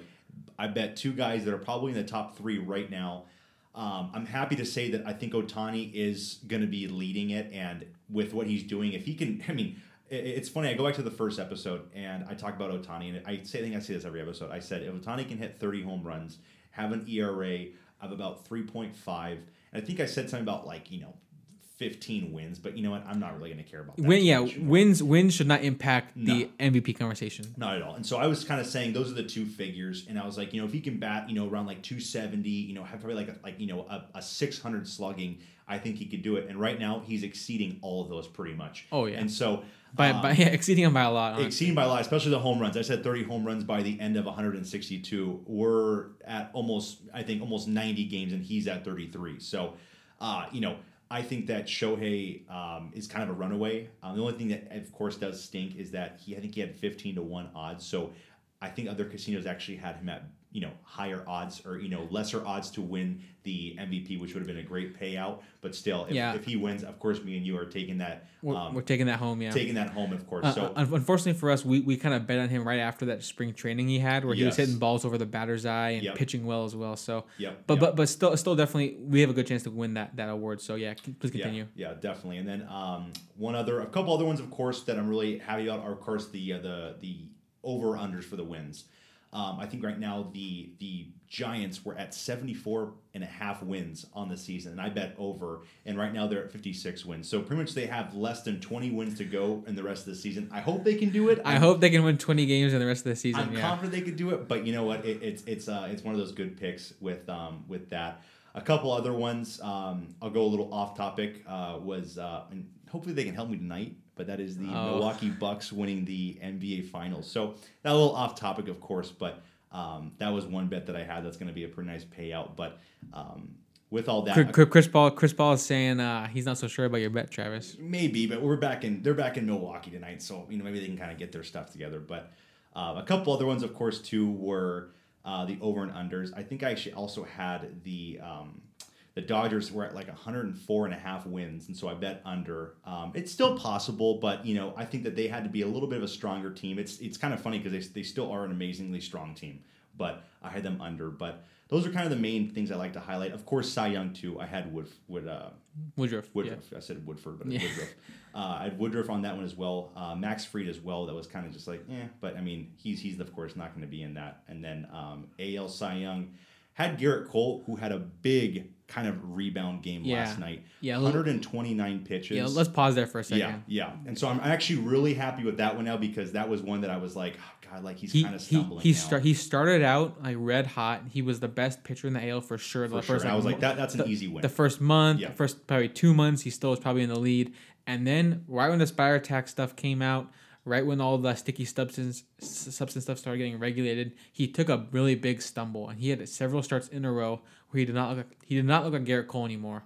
And we all knew that he'd kind of figure it out eventually because he's you can't be like a top two Cy Young kind of guy, which he was in Yeah, 2019. yeah. You can't be that guy and then just completely lose it because of the sticky stuff. Like Yeah. we knew he'd bounce back in some way, but Travis, last night no one really saw that coming. 129 pitches, yelling at your manager to go back in the dugout. yeah, I mean, And saying, is- I I pitched here two years ago. I know this place. I'm gonna shut these guys down, and then doing so in a full, complete game shutout. It's crazy. It was a crazy thing to even to behold. Um, I'm not like the biggest, you know, Yankee Gerrit Cole guy, but like he won. Uh, he there's, there's a lot of credit for what he did there, No, yeah. and that is gonna help his Cy Young case for sure, uh, without a doubt. Having games like that where the voters can say, especially the Astros offense. I the voters can point to that game and say, You're facing the best offense in baseball. You were in their home building. You held them to zero runs, which was absolutely needed because it was a 1 0 win. And your bullpen has been rocky as it is. So you said, Coach, the bullpen gets the day off. You're not taking me out. Go back to the dugout. And what's funny is that it was he had uh he had Yordan Alvarez as the last guy, and that's where um that's where uh, Aaron Boone went out there to probably go take him out, and he said, "Go sit down." And he had Chapman warming up in the bullpen, Yeah. and he's like, Cole's like, "I'm not seeing another Chapman blow. Like, sit your sit your ass down. Yeah. I'm going to secure this one." But a little side note uh, for the Gerrit Cole thing. Actually, last weekend. Um, was at a restaurant with, of course, shout out to my girlfriend Lauren, but she was at a restaurant down in Newport Beach and uh, had the pleasure of actually meeting Gerrit Cole's parents. Yeah, that, that uh, Travis just texted me one. Uh, was it Friday? You said like a Friday, Friday, I think it was Saturday. a Saturday, Saturday a. Saturday evening, and I get a text from Travis saying, "Oh my God, I'm talking to Gerrit Cole's parents." I was like, "What's going on? Like, Yeah. what's, what's happening?" Yeah. It, so it, what happened? I was I was sitting down having dinner, and the wait our waiter comes over to me and he's like, "Hey, are you a baseball fan?" And I say, "Yeah." I mean, I'm a huge baseball fan. He's like, "What's your favorite team?" And I'm like, uh, "It's the Angels." I mean, we're in Yeah. Orange County, and so he says, "Well, do you know any Yankees?" And I'm like, "Of course I know the Yankees." And he's like, "Well, do you know a pitcher by the name of Gerrit Cole?" And I'm like, Dude, I'm not. I'm not Are- an amateur. "Are you are you Have you have you? Like, have you not heard the podcast? I'm like, did you listen to my podcast, bro? And so uh, he's like, well, I got his parents at the bar. Um, if you'd like to meet him, I can definitely introduce you because they they know me as a waiter. They, I'm, I'm one of their favorite waiters. And so I was like, no problem, man. So he walked us over there, literally introduced me to uh, the mother that he said, the, actually in quote, he said, here's the, the woman that birthed Gerrit Cole. And I was just like, you know, it was a great five minute conversation I had with her, you know, talking about Um, the series actually, the Angels just finished up playing the Yankees in New York. Mm-hmm. We talked about that. We talked about you know his dominance in you know in in uh, 2019 with the with the Astros. I told her I was actually at the game of the last game of the season when he just shut down the Angels um, to, to pretty much end the regular season. Right. Um, and so just a really cool conversation with with with the mom and all that kind of stuff. And she was she was so cool because you know most pe- famous people are probably going to be a little more like, "Hi, what's going on? Okay, thank you, bye." But she was so cool talking with me and all that kind of Yeah, stuff. that's So awesome. shout out to her if she's listening to this. uh, you know, I didn't of course get the word out with her, but. Uh, but yeah, I think uh, I, I pretty much just told her, you know, your son's still probably the best pitcher in the AL, and, and I think he's going to prove it. And you know, she probably called him that night and said, "Hey, some guy at the some guy at the bar just said, uh, you know, you got it, son." I- so I, think you inspired him to have that 129 pitch outing. Travis. I think so, and so I, I maybe maybe I take a little bit of credit to that. So maybe one day if I meet him, I say, "Hey, man, you're welcome." You know, you Yeah. probably got that call from your mom. Uh, yeah, you're welcome Yeah. about that. But no, Gerrit Cole. Um, yeah, I mean, he's still I'm still a proud pick for Vegas. So yeah, sorry, a little side story, but uh, it was pretty pretty insane moment for me to you know meet someone of that stature, and so. Yeah, that's Yeah. awesome. That's uh that's probably my proud my, my couple proud picks. So hopefully he gets back on track on the AL Cy Young. But we'll move, we'll move now to the um Yeah, kind of disappointing because we got a lot. We Yeah, got a lot of disappointing Sure, ones, sure. Yeah, there, yeah. There, there's some picks I have, Travis, that are like complete, like no shot, like L, like you you made you your money's gone essentially kind of picks. I have some picks that are kind of iffy where it's like it's probably not going to happen, but either there's still some value there or maybe it's a small chance of happening. I'll start off like I have Bieber for to uh, have the most strikeouts in MLB, which is not over. He's currently seventh in strikeouts, and he, I think right now he's missing time on injury. So, you know, when you miss time on injury, it's definitely going to impact like your kind of counting stats. If you're trying to have the most hits or the most strikeouts or the most home runs, if you miss like you know a couple pieces of baseball, that's going to be a big impact, obviously. Yeah, yeah. So he's missing time right now. Um, and so the K's, you know, right now Cole is being so good in terms of K's, and deGrom's been really great as well. So Mm-hmm. it'll be hard for Bieber to catch those guys. But I had Bieber uh, for K's.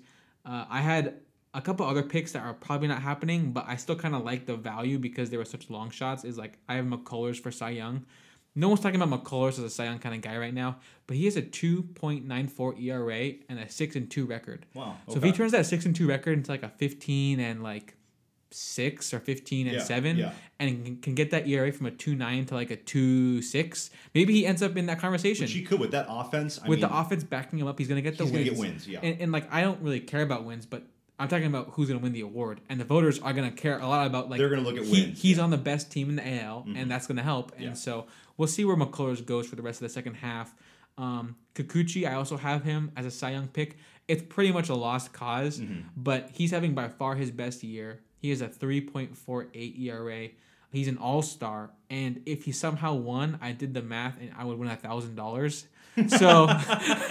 that would be a really nice payout. Yeah. So even though Kikuchi's pretty much out of it, that value alone of like if you know he has having his career year, he's an all star right now. If he somehow went on a crazy run, if the Mariners become the Moneyball A's and have a crazy second half, who knows? Maybe I can get a thousand dollar payout. It's not gonna happen. It's almost a zero percent chance. But I had to kind of put it in my iffy category because of how good that money would be. Also in my iffy category, I have Harper MVP. Mm-hmm. I put money on Harper to win MVP. He has had that kind of season uh, in a lot of ways, and in some other ways, he just missed time. And I think I saw some stat about like of every player in baseball, like the amount of like home runs he has versus how many of them are solo shots. It's it's crazy. He has such a low RBI number for how much he's actually producing, and I think the team around him.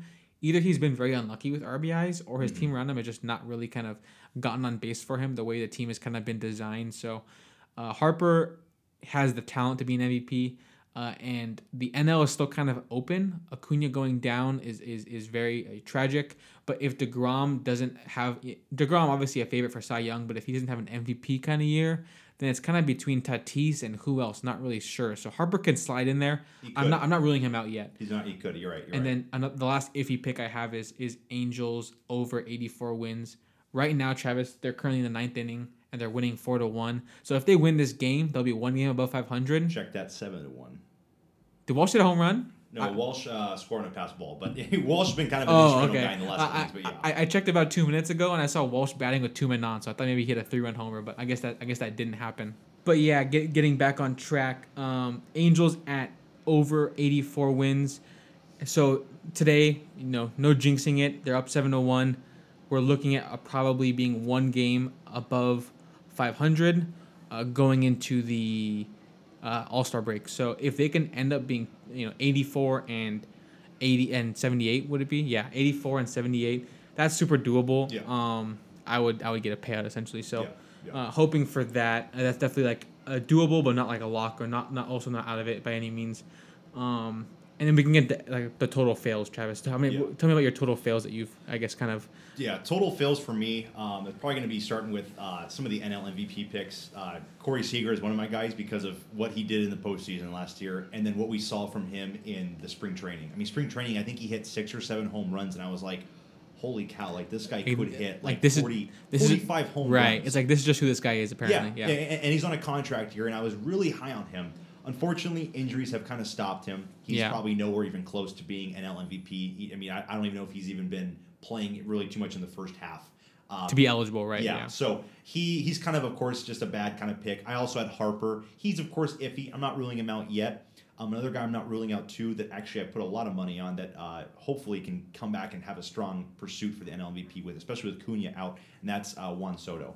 Juan Yeah. Soto I was very high upon. I was like, this guy I think is honestly one of the biggest locks because of the last couple seasons he has been uh, just pure dominant ever since the 2019 postseason. 2020 he was insane. So Yeah. had him.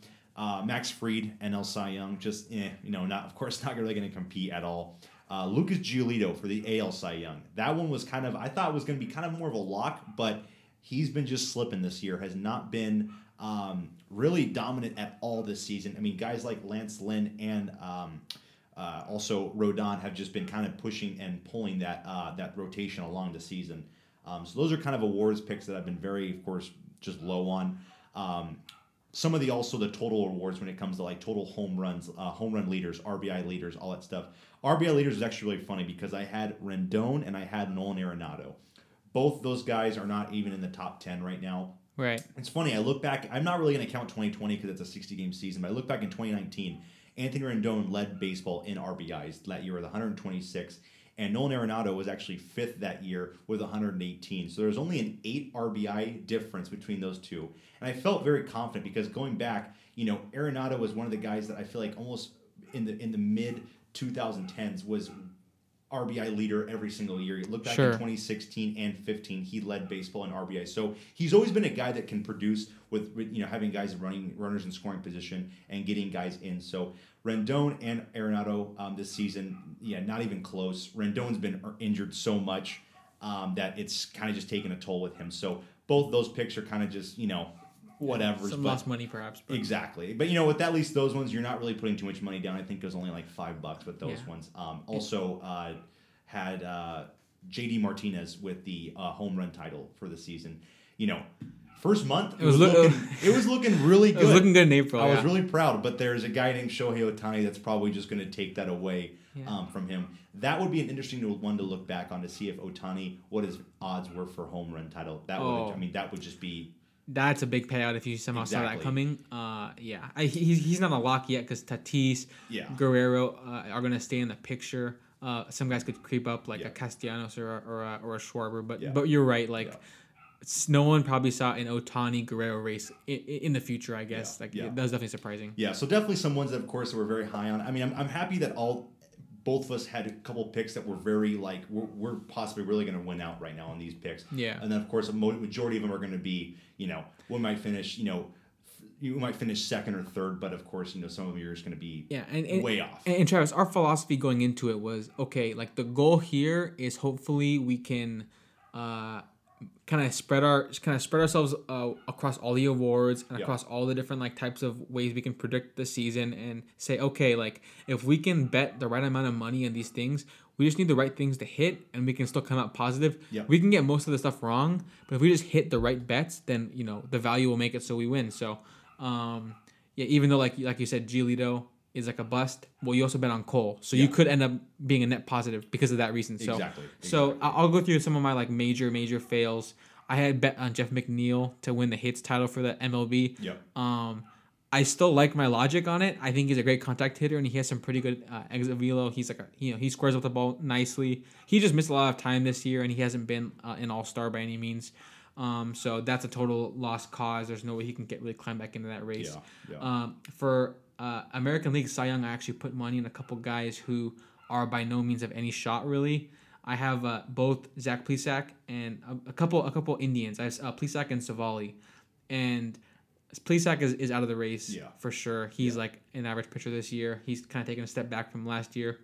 Uh, Civale, he's pretty much out of the race, but he's like in the mid threes for ERA, and he actually is tied for the lead in wins in the American League. I was gonna say I think he was the first guy to ten wins uh, starting pitcher wise. So So he's not yeah. out of it. Yeah. But like he's not breaking out by any means. He you know, I still think he's a less chance than like a guy like McCullers or a guy like uh Kikuchi or a guy like, you know, like you said, Cole for your list. Like Yeah. this guy's in by, by no means in that kind of class. Um a couple other bets that like I think are almost like uh, you know, pretty much L's in my book are like I had Yelich for MVP. Yelich, uh, there's good things and bad things about him this Mm-hmm, season. Uh, one thing that's been really good is he's walking like crazy. He's looking like his former self in terms of on base percentage. He's looking like his 2018 and 19 self. Um, the one problem he has, he hits the ball really hard, but it's on the ground. He needs to kind of sort out like I guess his type of contact and kind of continue driving the ball in the air more, get those home run numbers back up, get the slugging back up. You know, you know he can really use that speed if he gets more gappers and less ground balls. So.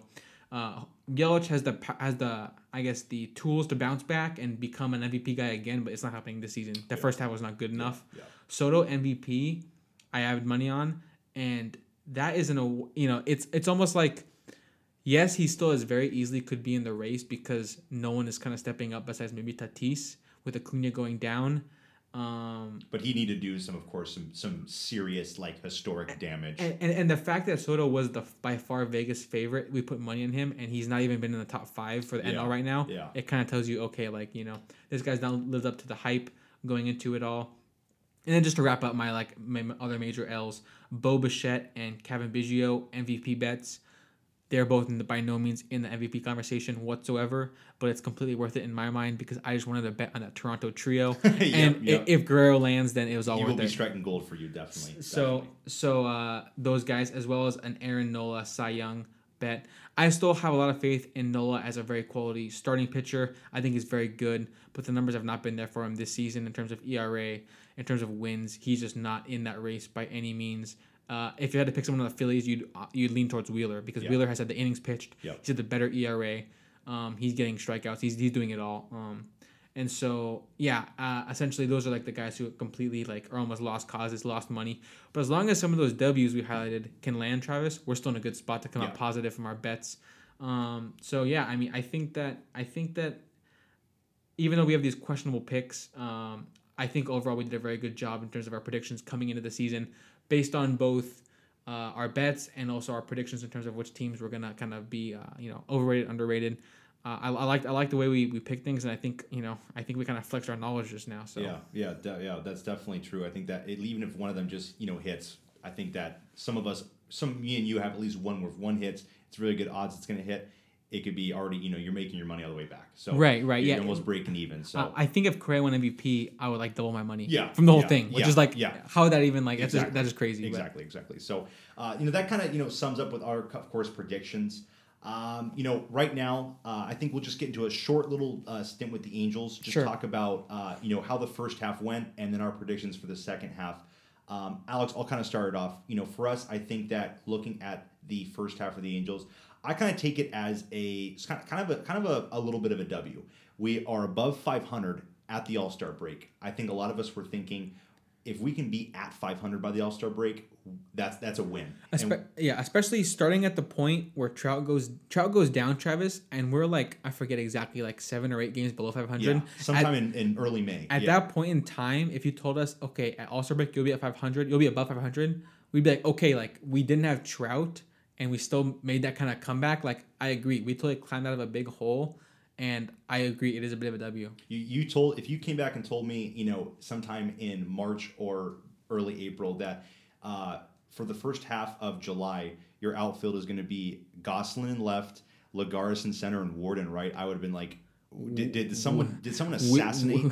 did someone assassinate All of our Upton? players. And and and you even look at third base. Mayfield or Rengifo at third base. Where is Ren? Where where is Rendon and Trout and Upton? What what what's going on here? Yeah. And you're telling me that we're above 500. I mean, it's kind of just been a really good job. And um, Travis, also, I'd like to highlight. What if I told you that our like four, five, six starters were going to be San- Sandoval and Suarez and uh, Bundy's demoted, Quintana's demoted. Yeah, what's I mean- I Canning is back in the minors now. It's what's what's going on. it- you you're right. It, it's been a funky kind of. But uh, despite it all, 500 or you know one game above 500. So yeah, exactly, and still climbing their way our way up into the um, into actually a wild card contention, um, and you know just kind of you know still playing winning baseball. But you know for the second half, Alex, I look at of course the, um, the you know let, let's let's focus on being healthy because if we have Upton and Yeah. we have Rendon and we have Trout back in the you know back in the lineup with the way Ohtani's playing and War- Walsh is playing. I mean, this lineup is potentially one of the best in baseball right now. oh yeah, Um, and then, of course, with the way that Sandoval is pitching and Suarez is pitching, I mean, two big key guys, two big, you know, good lefties coming in to pitch for us. The way Ohtani's pitching, um, it's going to be nice. Even the way Cobb's pitching, Cobb has been very, very kind of sneaky the past couple starts.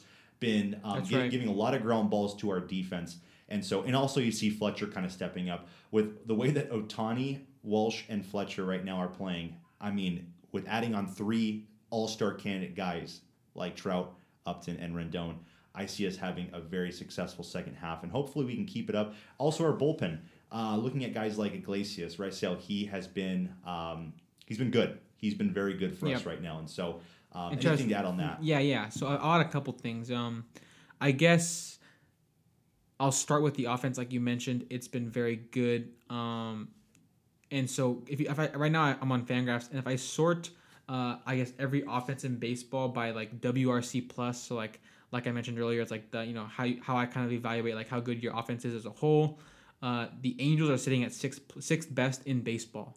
So sixth best offense in baseball, and we've missed Trout for over a That's month. insane. We have probably over a month of missed Rendon games. Upton has missed time.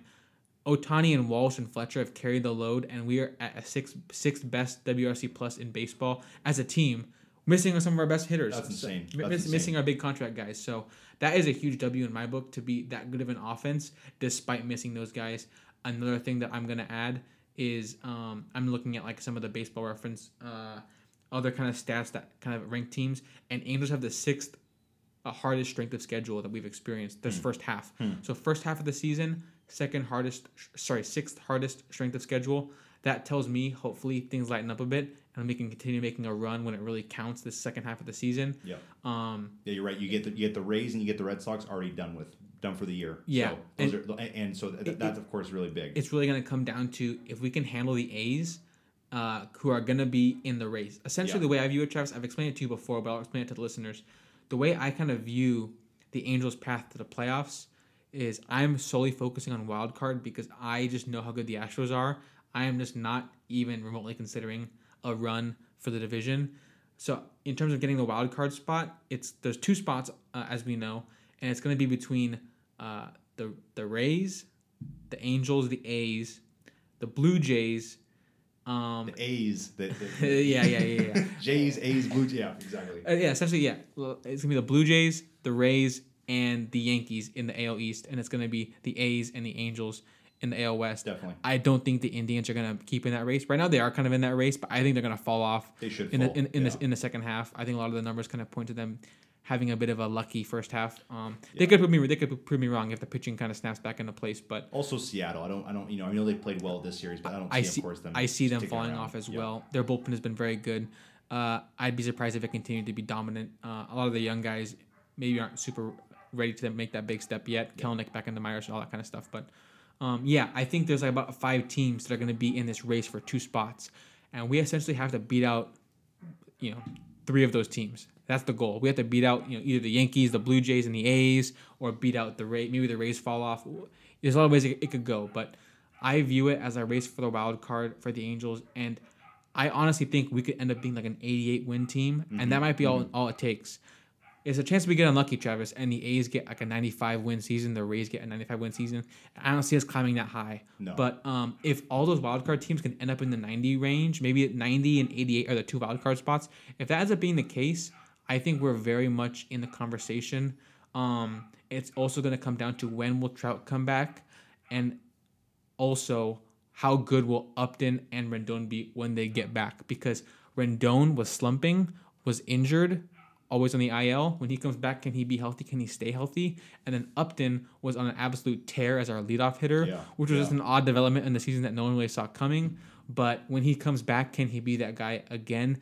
I'll be honest, I don't really want him as our leadoff hitter No. going into the playoffs. Fletcher, I think, should has taken it back, and he should be the guy. I, I, I there's so many ways you could do it. I, I, I, I will keep saying that I think Rendon needs to be put in that Upton spot because the way batting leadoff affected Upton's approach at the plate, I think Rendon needs that same approach shift. Also, I hate seeing Rendon bat fourth and ground on double plays all the time. if he bats leadoff, you can't ground on double, play. No, so right, I like right, that. you're right. I like that as well. So I, I don't know what the answer is. It comes down to just kind of trying new things. Um, and I'm down to try new things with Upton, with Rendon, with Fletcher. Let's get creative and let's see what, what kind of sticks. Um, either way, if we get these guys back and they can cook and they can get the job done, then Angels have no reason why they shouldn't be in the wild card race. You know, in, in, in a couple months' time, be right there in the heat of things. So, Yep, yep, totally um, agree. yeah, and also the pitching. Hopefully, we can add some guys at the deadline. Big. That's really um, big to catch, t- talk, touch on because some guys will be available by either a trade or you know uh, I, I guess Travis actually interestingly enough some guys are available by signing because I know Cole, Cole Hamels is having like a like a show tryout, a showcase yeah, yeah. for and, and someone's saying like I think Jeff Fletcher uh, of the I think he's for the OC Register yeah, yeah. um Angels Twitter I think he uh he mentioned that the Angels will probably be at that showcase just because you know when you're looking to add a pitcher and a pitcher says like come look, check me out I guess they're gonna give him the respect to go check him out especially a veteran guy. Like yeah, it- it's really not what we'd be probably looking for, Travis. Yeah. Cole Hamels is not like the kind of you know the dog in the in the in the rotation that we would Yeah, really yeah. need. But um, you know, it, it, is it better than just not being certain about our starter every day and like you know is Bundy going to be in the pen today? Like, there's so many question marks that you know adding anyone and giving them a fair try might be a good idea. I hope we can. I hope we can make a bigger splash than that. I hope we can try to pursue a Scherzer type. Uh, you know, trade for trade for a bigger name. Uh, trying to think of guys on losing teams. Someone's floated a rumor about Bieber like being potentially available just because if the Indians end up punting, I don't know if that's gonna happen or not. Um, Yeah, so be- someone was saying someone was saying on Twitter if if Bieber actually is on the trade block, that means he's more injured than the Indians are letting us tell. Which which that would suck to you know trade for an injured pitcher, but um, essentially, I'm of the mindset that if we make a big splash, get a starter, get two relievers or two starters and a reliever, figure it out, and let's make a big run. Um, I'm kind of tired of this whole like, you know, let's find this value pick where we can spend only like a million dollars on this one guy, and uh, it'll be a nice little bonus for cheap. I just think we need to spend the money and try to make a push now, not so we can win it all this year, but I mean we have to start asserting ourselves in the division, or else when are we ever gonna, Yeah. you know, make that step? So No, I totally um, agree. I and totally then, agree. and we both are well aware of like Adell and Marsh are looming as outfielders. They're gonna be, you know, along with Trout, are three outfielders for the for the you know next several years. So yeah. um, it's gonna come down to you know, do we want to you know make these guys? When are we gonna call them up? Are they? What's their trade value? What could we get? You know, I don't know if that's a conversation that they're having right now, but um, yeah, essentially, you know, to keep things try to you know try to keep things concise. Um, Angels outfield is kind of a problem right now, so I don't want. I honestly think we should probably think about bringing them up as we push for October. Yeah, Um, yeah. And these are just kind of my thoughts. What, what do you think, Travis? I think it's good thoughts, and I think that of course we have to. See, I, I feel like we always keep saying this, but I think we have to see how the rest of like July, you know, finishes out because we start, uh, we start, you know, th- this coming Friday, three games at home against the Mariners, and then we play the Oakland A's, and then we go to Minnesota and play the Twins four games, and so um, I think we start seeing a little bit more of us playing more of our division. Um, and then of course in August we have some pretty pretty it's not not hard I'd say but you know just some pretty good teams we're playing in August we're playing uh, the Dodgers we're playing the Yankees we're playing the Toronto Blue Jays um, we're playing some pretty competitive teams in and baseball right now and that's when we'd hope to have Trout back and really start get rolling. Um, yeah, I, I that, that's all good points. I think. so go ahead. and so for me I'll say that you know with the next couple weeks if we just do not show up and we're not playing well I think honestly it's time to possibly bring up some of these guys to see you know how they you know adapt in you know 40 games to finish out the season Marsh and Adell I think everyone is saying we hope that we want these guys you know in our outfield uh, next off next season, and then of course by 2023 they're ready to go and they're you know they're they're they're hungry for playing the outfield uh, for the for the Angels for the you know for a full time spot. Um, but yeah, no, I mean, I mean yeah, Yeah, it's going to be interesting to see the next couple next couple weeks after the All yeah, Star break. yeah. I really, I really want those kind of guys to not only be ready by like 2023. I want them to be like fully in the lineup Yeah, and like yeah, comfortable with their spot and like you know proving themselves already by that point. Also, the catcher spot is interesting. Travis, we put a lot of talk into. Uh, you know, we love Max Stassi and his backup Kurt Suzuki is just not doing uh not doing the trick. He's not doing, doing, justice. Yeah, Right. Just and we we, we, we really believe that uh, we should give a minor leaguer uh, a chance to make a. a Someone by the name of Matt Thaiss, I think too. I think Matt Thaiss, a nice lefty power bat who can catch and has been catching in the minors for AAA for us. I love to see what he can do on, in the pro level Yeah. for catching. Maybe his offense, his maybe his defense is not good enough. Um, I guess we have to we, we have to, we have to see honestly. So I, ho- I hope we It- give it's that- almost at this point. I think it's almost good enough because I mean we've been watching it, it can't be much worse than Suzuki, and his bat will definitely be better as a nice lefty. and plat- be a lefty bat. yeah. platoon with that with uh, with uh, Max Stassi, of course. Um, and the Travis, it's interesting. We have like three, like MLB, like almost MLB, MLB ready catchers in our AAA team. We have Thaiss, who's a nice lefty bat. I'd like to see him get a, a shot. Bemboom, who's been up and down throughout the last couple of seasons, he's in AAA as well. And then also uh, Drew is like Yeah. he's also. Yeah. We have we have three catchers in AAA, and we cannot stand our backup catcher on, Yeah. on the big league squad. So And and I'll point out too, we have a guy playing right field that plays catcher and played catcher in college, and Yeah. Taylor Ward, who's having a, a good season, I would say, because he has been a great you know utility guy playing center field, playing left, playing right. He Yeah. also plays a little bit of third base, Yeah. but it's like he can play catcher as well. The, the- so there has been some frustration with Ward's, like some defensive miscues and some base running miscues, but the fact that he's playing these different positions and the fact that his bat has been, you know, better than a lot of people thought, uh, he didn't get the call to the big league squad at the beginning of the year. They started him in AAA, Yeah. but when he got called up, he made a, a good first impression, and I think he's continued to be a good player. I think he's valuable as a bench piece for Mm-hmm. sure on this team. He can play outfield, infield, catcher if needed. So I think he needs to be a part of the squad. I think we need to find a way to get Suzuki out of the squad. The- the- I don't know how we're gonna do that. I hope uh, you know someone Perry or Perry uh, Minasian GM can maybe Yeah. make make this step and just say okay like the same way we did the Pujols. You're a veteran. We respect you, but it's not part of the vision that we have right now. it's not. Hopefully, some other team sees a different value in you. Um, but yeah, I think that, that kind of wraps up my thoughts, Travis. I guess Yeah. where are you at right now? Yeah, I mean that's the same thing as as everything I think that you put on the you you talked about is spot on. Um, I, I'm the same way with everything like that. We'll see what happens with that. I think, of course, for me, it's it's you gotta you almost gotta designate for assignment Suzuki and Quintana. Right now, both Yeah. those guys have just been kind of veterans that are not helping us win ball games. They're actually hurting us when you know win ball games, and so. I, I don't like them on our roster. I think there's a lot of younger guys that would be a lot more beneficial. Um, I, I, I don't know if Maddon agrees with that, which is kind of a little bit scary because he has this mindset that I think that these guys are, you know, he they, they they've been in the majors for so long and they you know they know how to compete, but it's like you know some of these guys are getting a little bit older, so Yeah, I- I mean, I- g- g- guys lose their touch. It's, they do. simple They as that. They do. And and those two guys this season, I mean, every fan and everyone can definitely say they have just been hurting the ball club yeah, more than helping. Un- So- underwhelming for sure. so that'll be interesting to see as we go along. But um, Alex, as we finish up today, um, I want to see what your predictions are. We have the home run derby coming up um, Monday, and so it's to me it's one of the most anticipated home run derbies that I can remember. Yeah. I mean, it is.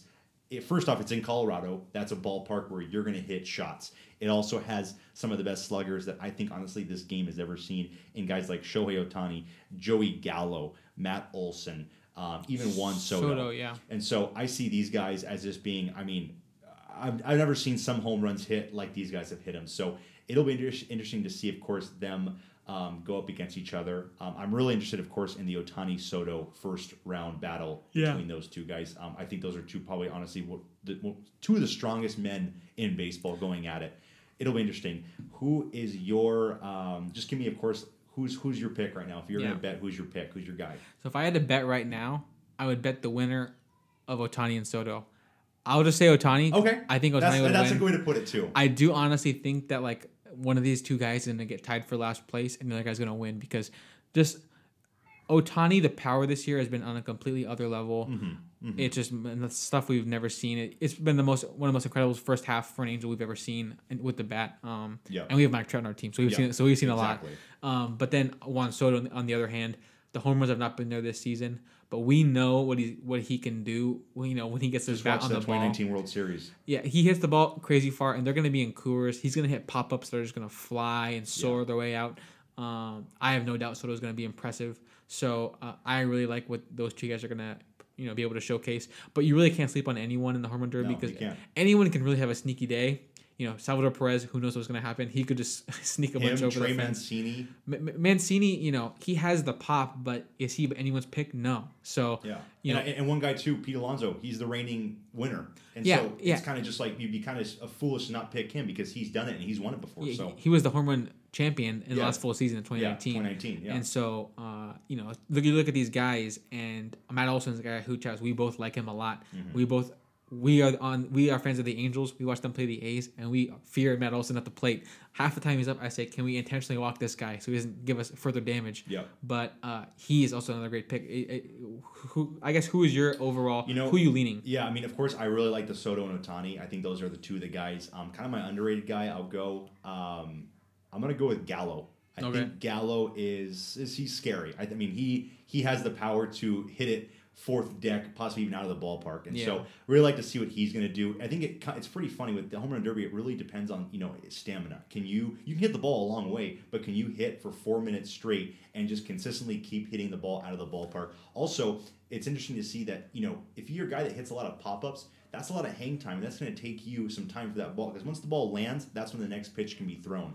So it's interesting enough that there's also kind of a strategy to go about it. If you keep hitting these pop ups that are in the air for 15 seconds, It will hurt you. That's It's gonna hurt you. Interesting point. Exactly. So you want the guy who's gonna hit like hard liners, and honestly, for me, in my mind, that kind of applies to Shohei. Because Yeah, Shohei really yeah. hits these. He can rip these liners that will escape the ballpark so fast. and yeah, you And- brought that to the point. Yeah. And, and I think another thing that really matters for the for the Derby is how effortless is it for you to get these balls out. Yeah. And for Ohtani, I've never seen a more effortless home run. He'll just pop something No, to of Oppo. course, of it, was like an Oppo slap hit in the gap, and it sails over the fence. In Coors, it's gonna go a mile. And- and And, so and seeing him and Soto do like the effortless kind of swings they do, I, I I'm expecting big things. No, and what's what's interesting and what everyone always says, especially on the Angels Ball Club, is you know you've never seen like something till you've seen Shohei Ohtani take BP, and now the world's going to see him mm, take yeah. BP in front of you Yeah. know millions of viewers at the ballpark where you can hit home runs a mile at the Right. Mile High Stadium, pretty Right. much. And so it's going to be one one hell of a show. So Right, yeah. uh, that pretty exciting much- for sure. That sums up that. Let's ask you. Um,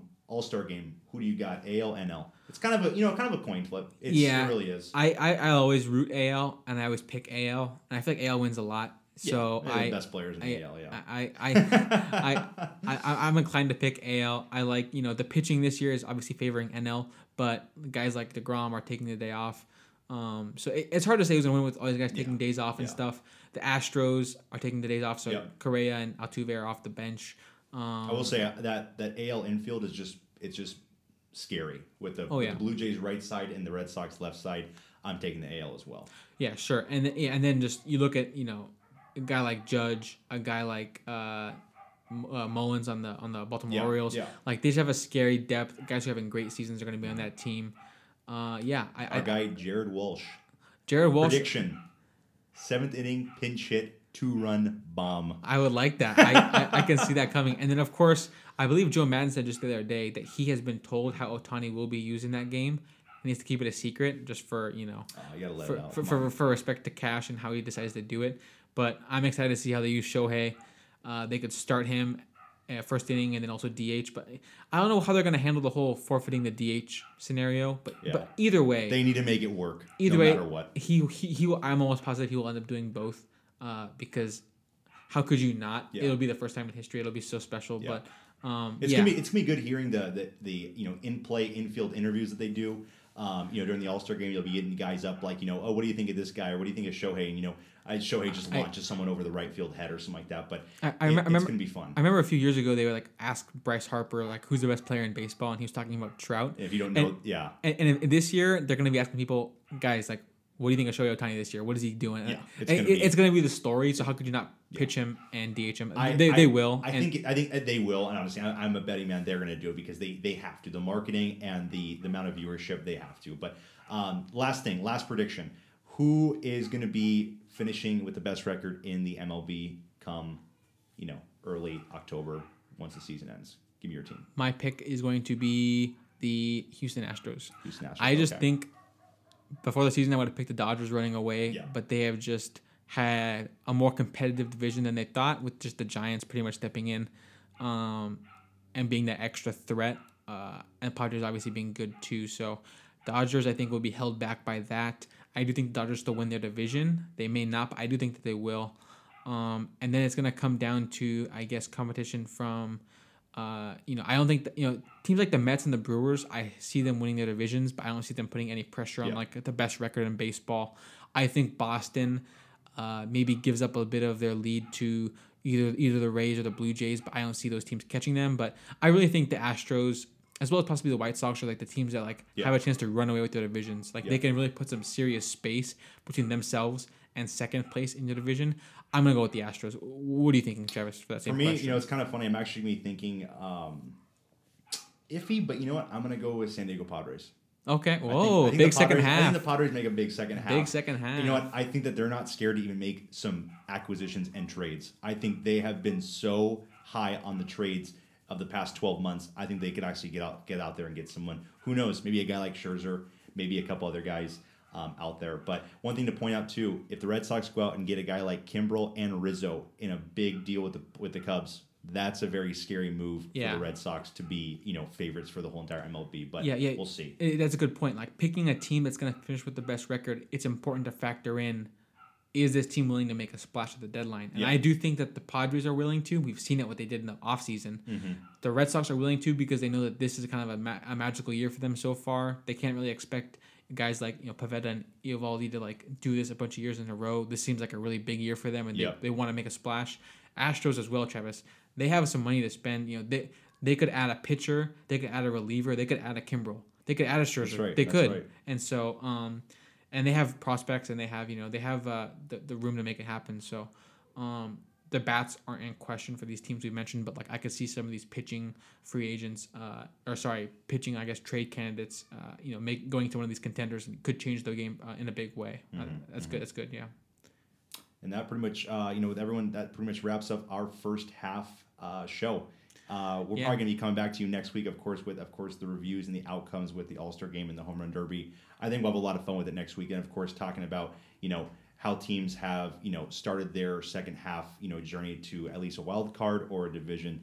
Um, with next week, you know, opening up, you know, pretty much the dog days of summer are ahead of us, and uh, we'll we're going to see which teams are going to be dropping and which teams are going to be you know rising. But um, Alex, anything else to add on? No, yeah, I'm excited to kind of see this All Star game, see this legendary home run derby, and we'll cover the beginning of this kind of stretch where I guess teams will have to start separating themselves from the pack uh, in the next co- coming uh, month or two. So excited to kind of embark on that uh, coming up, Travis. And uh, this that does it for this episode. So thanks everyone for listening, and uh, have a good one. presented by Tool Tools Podcast.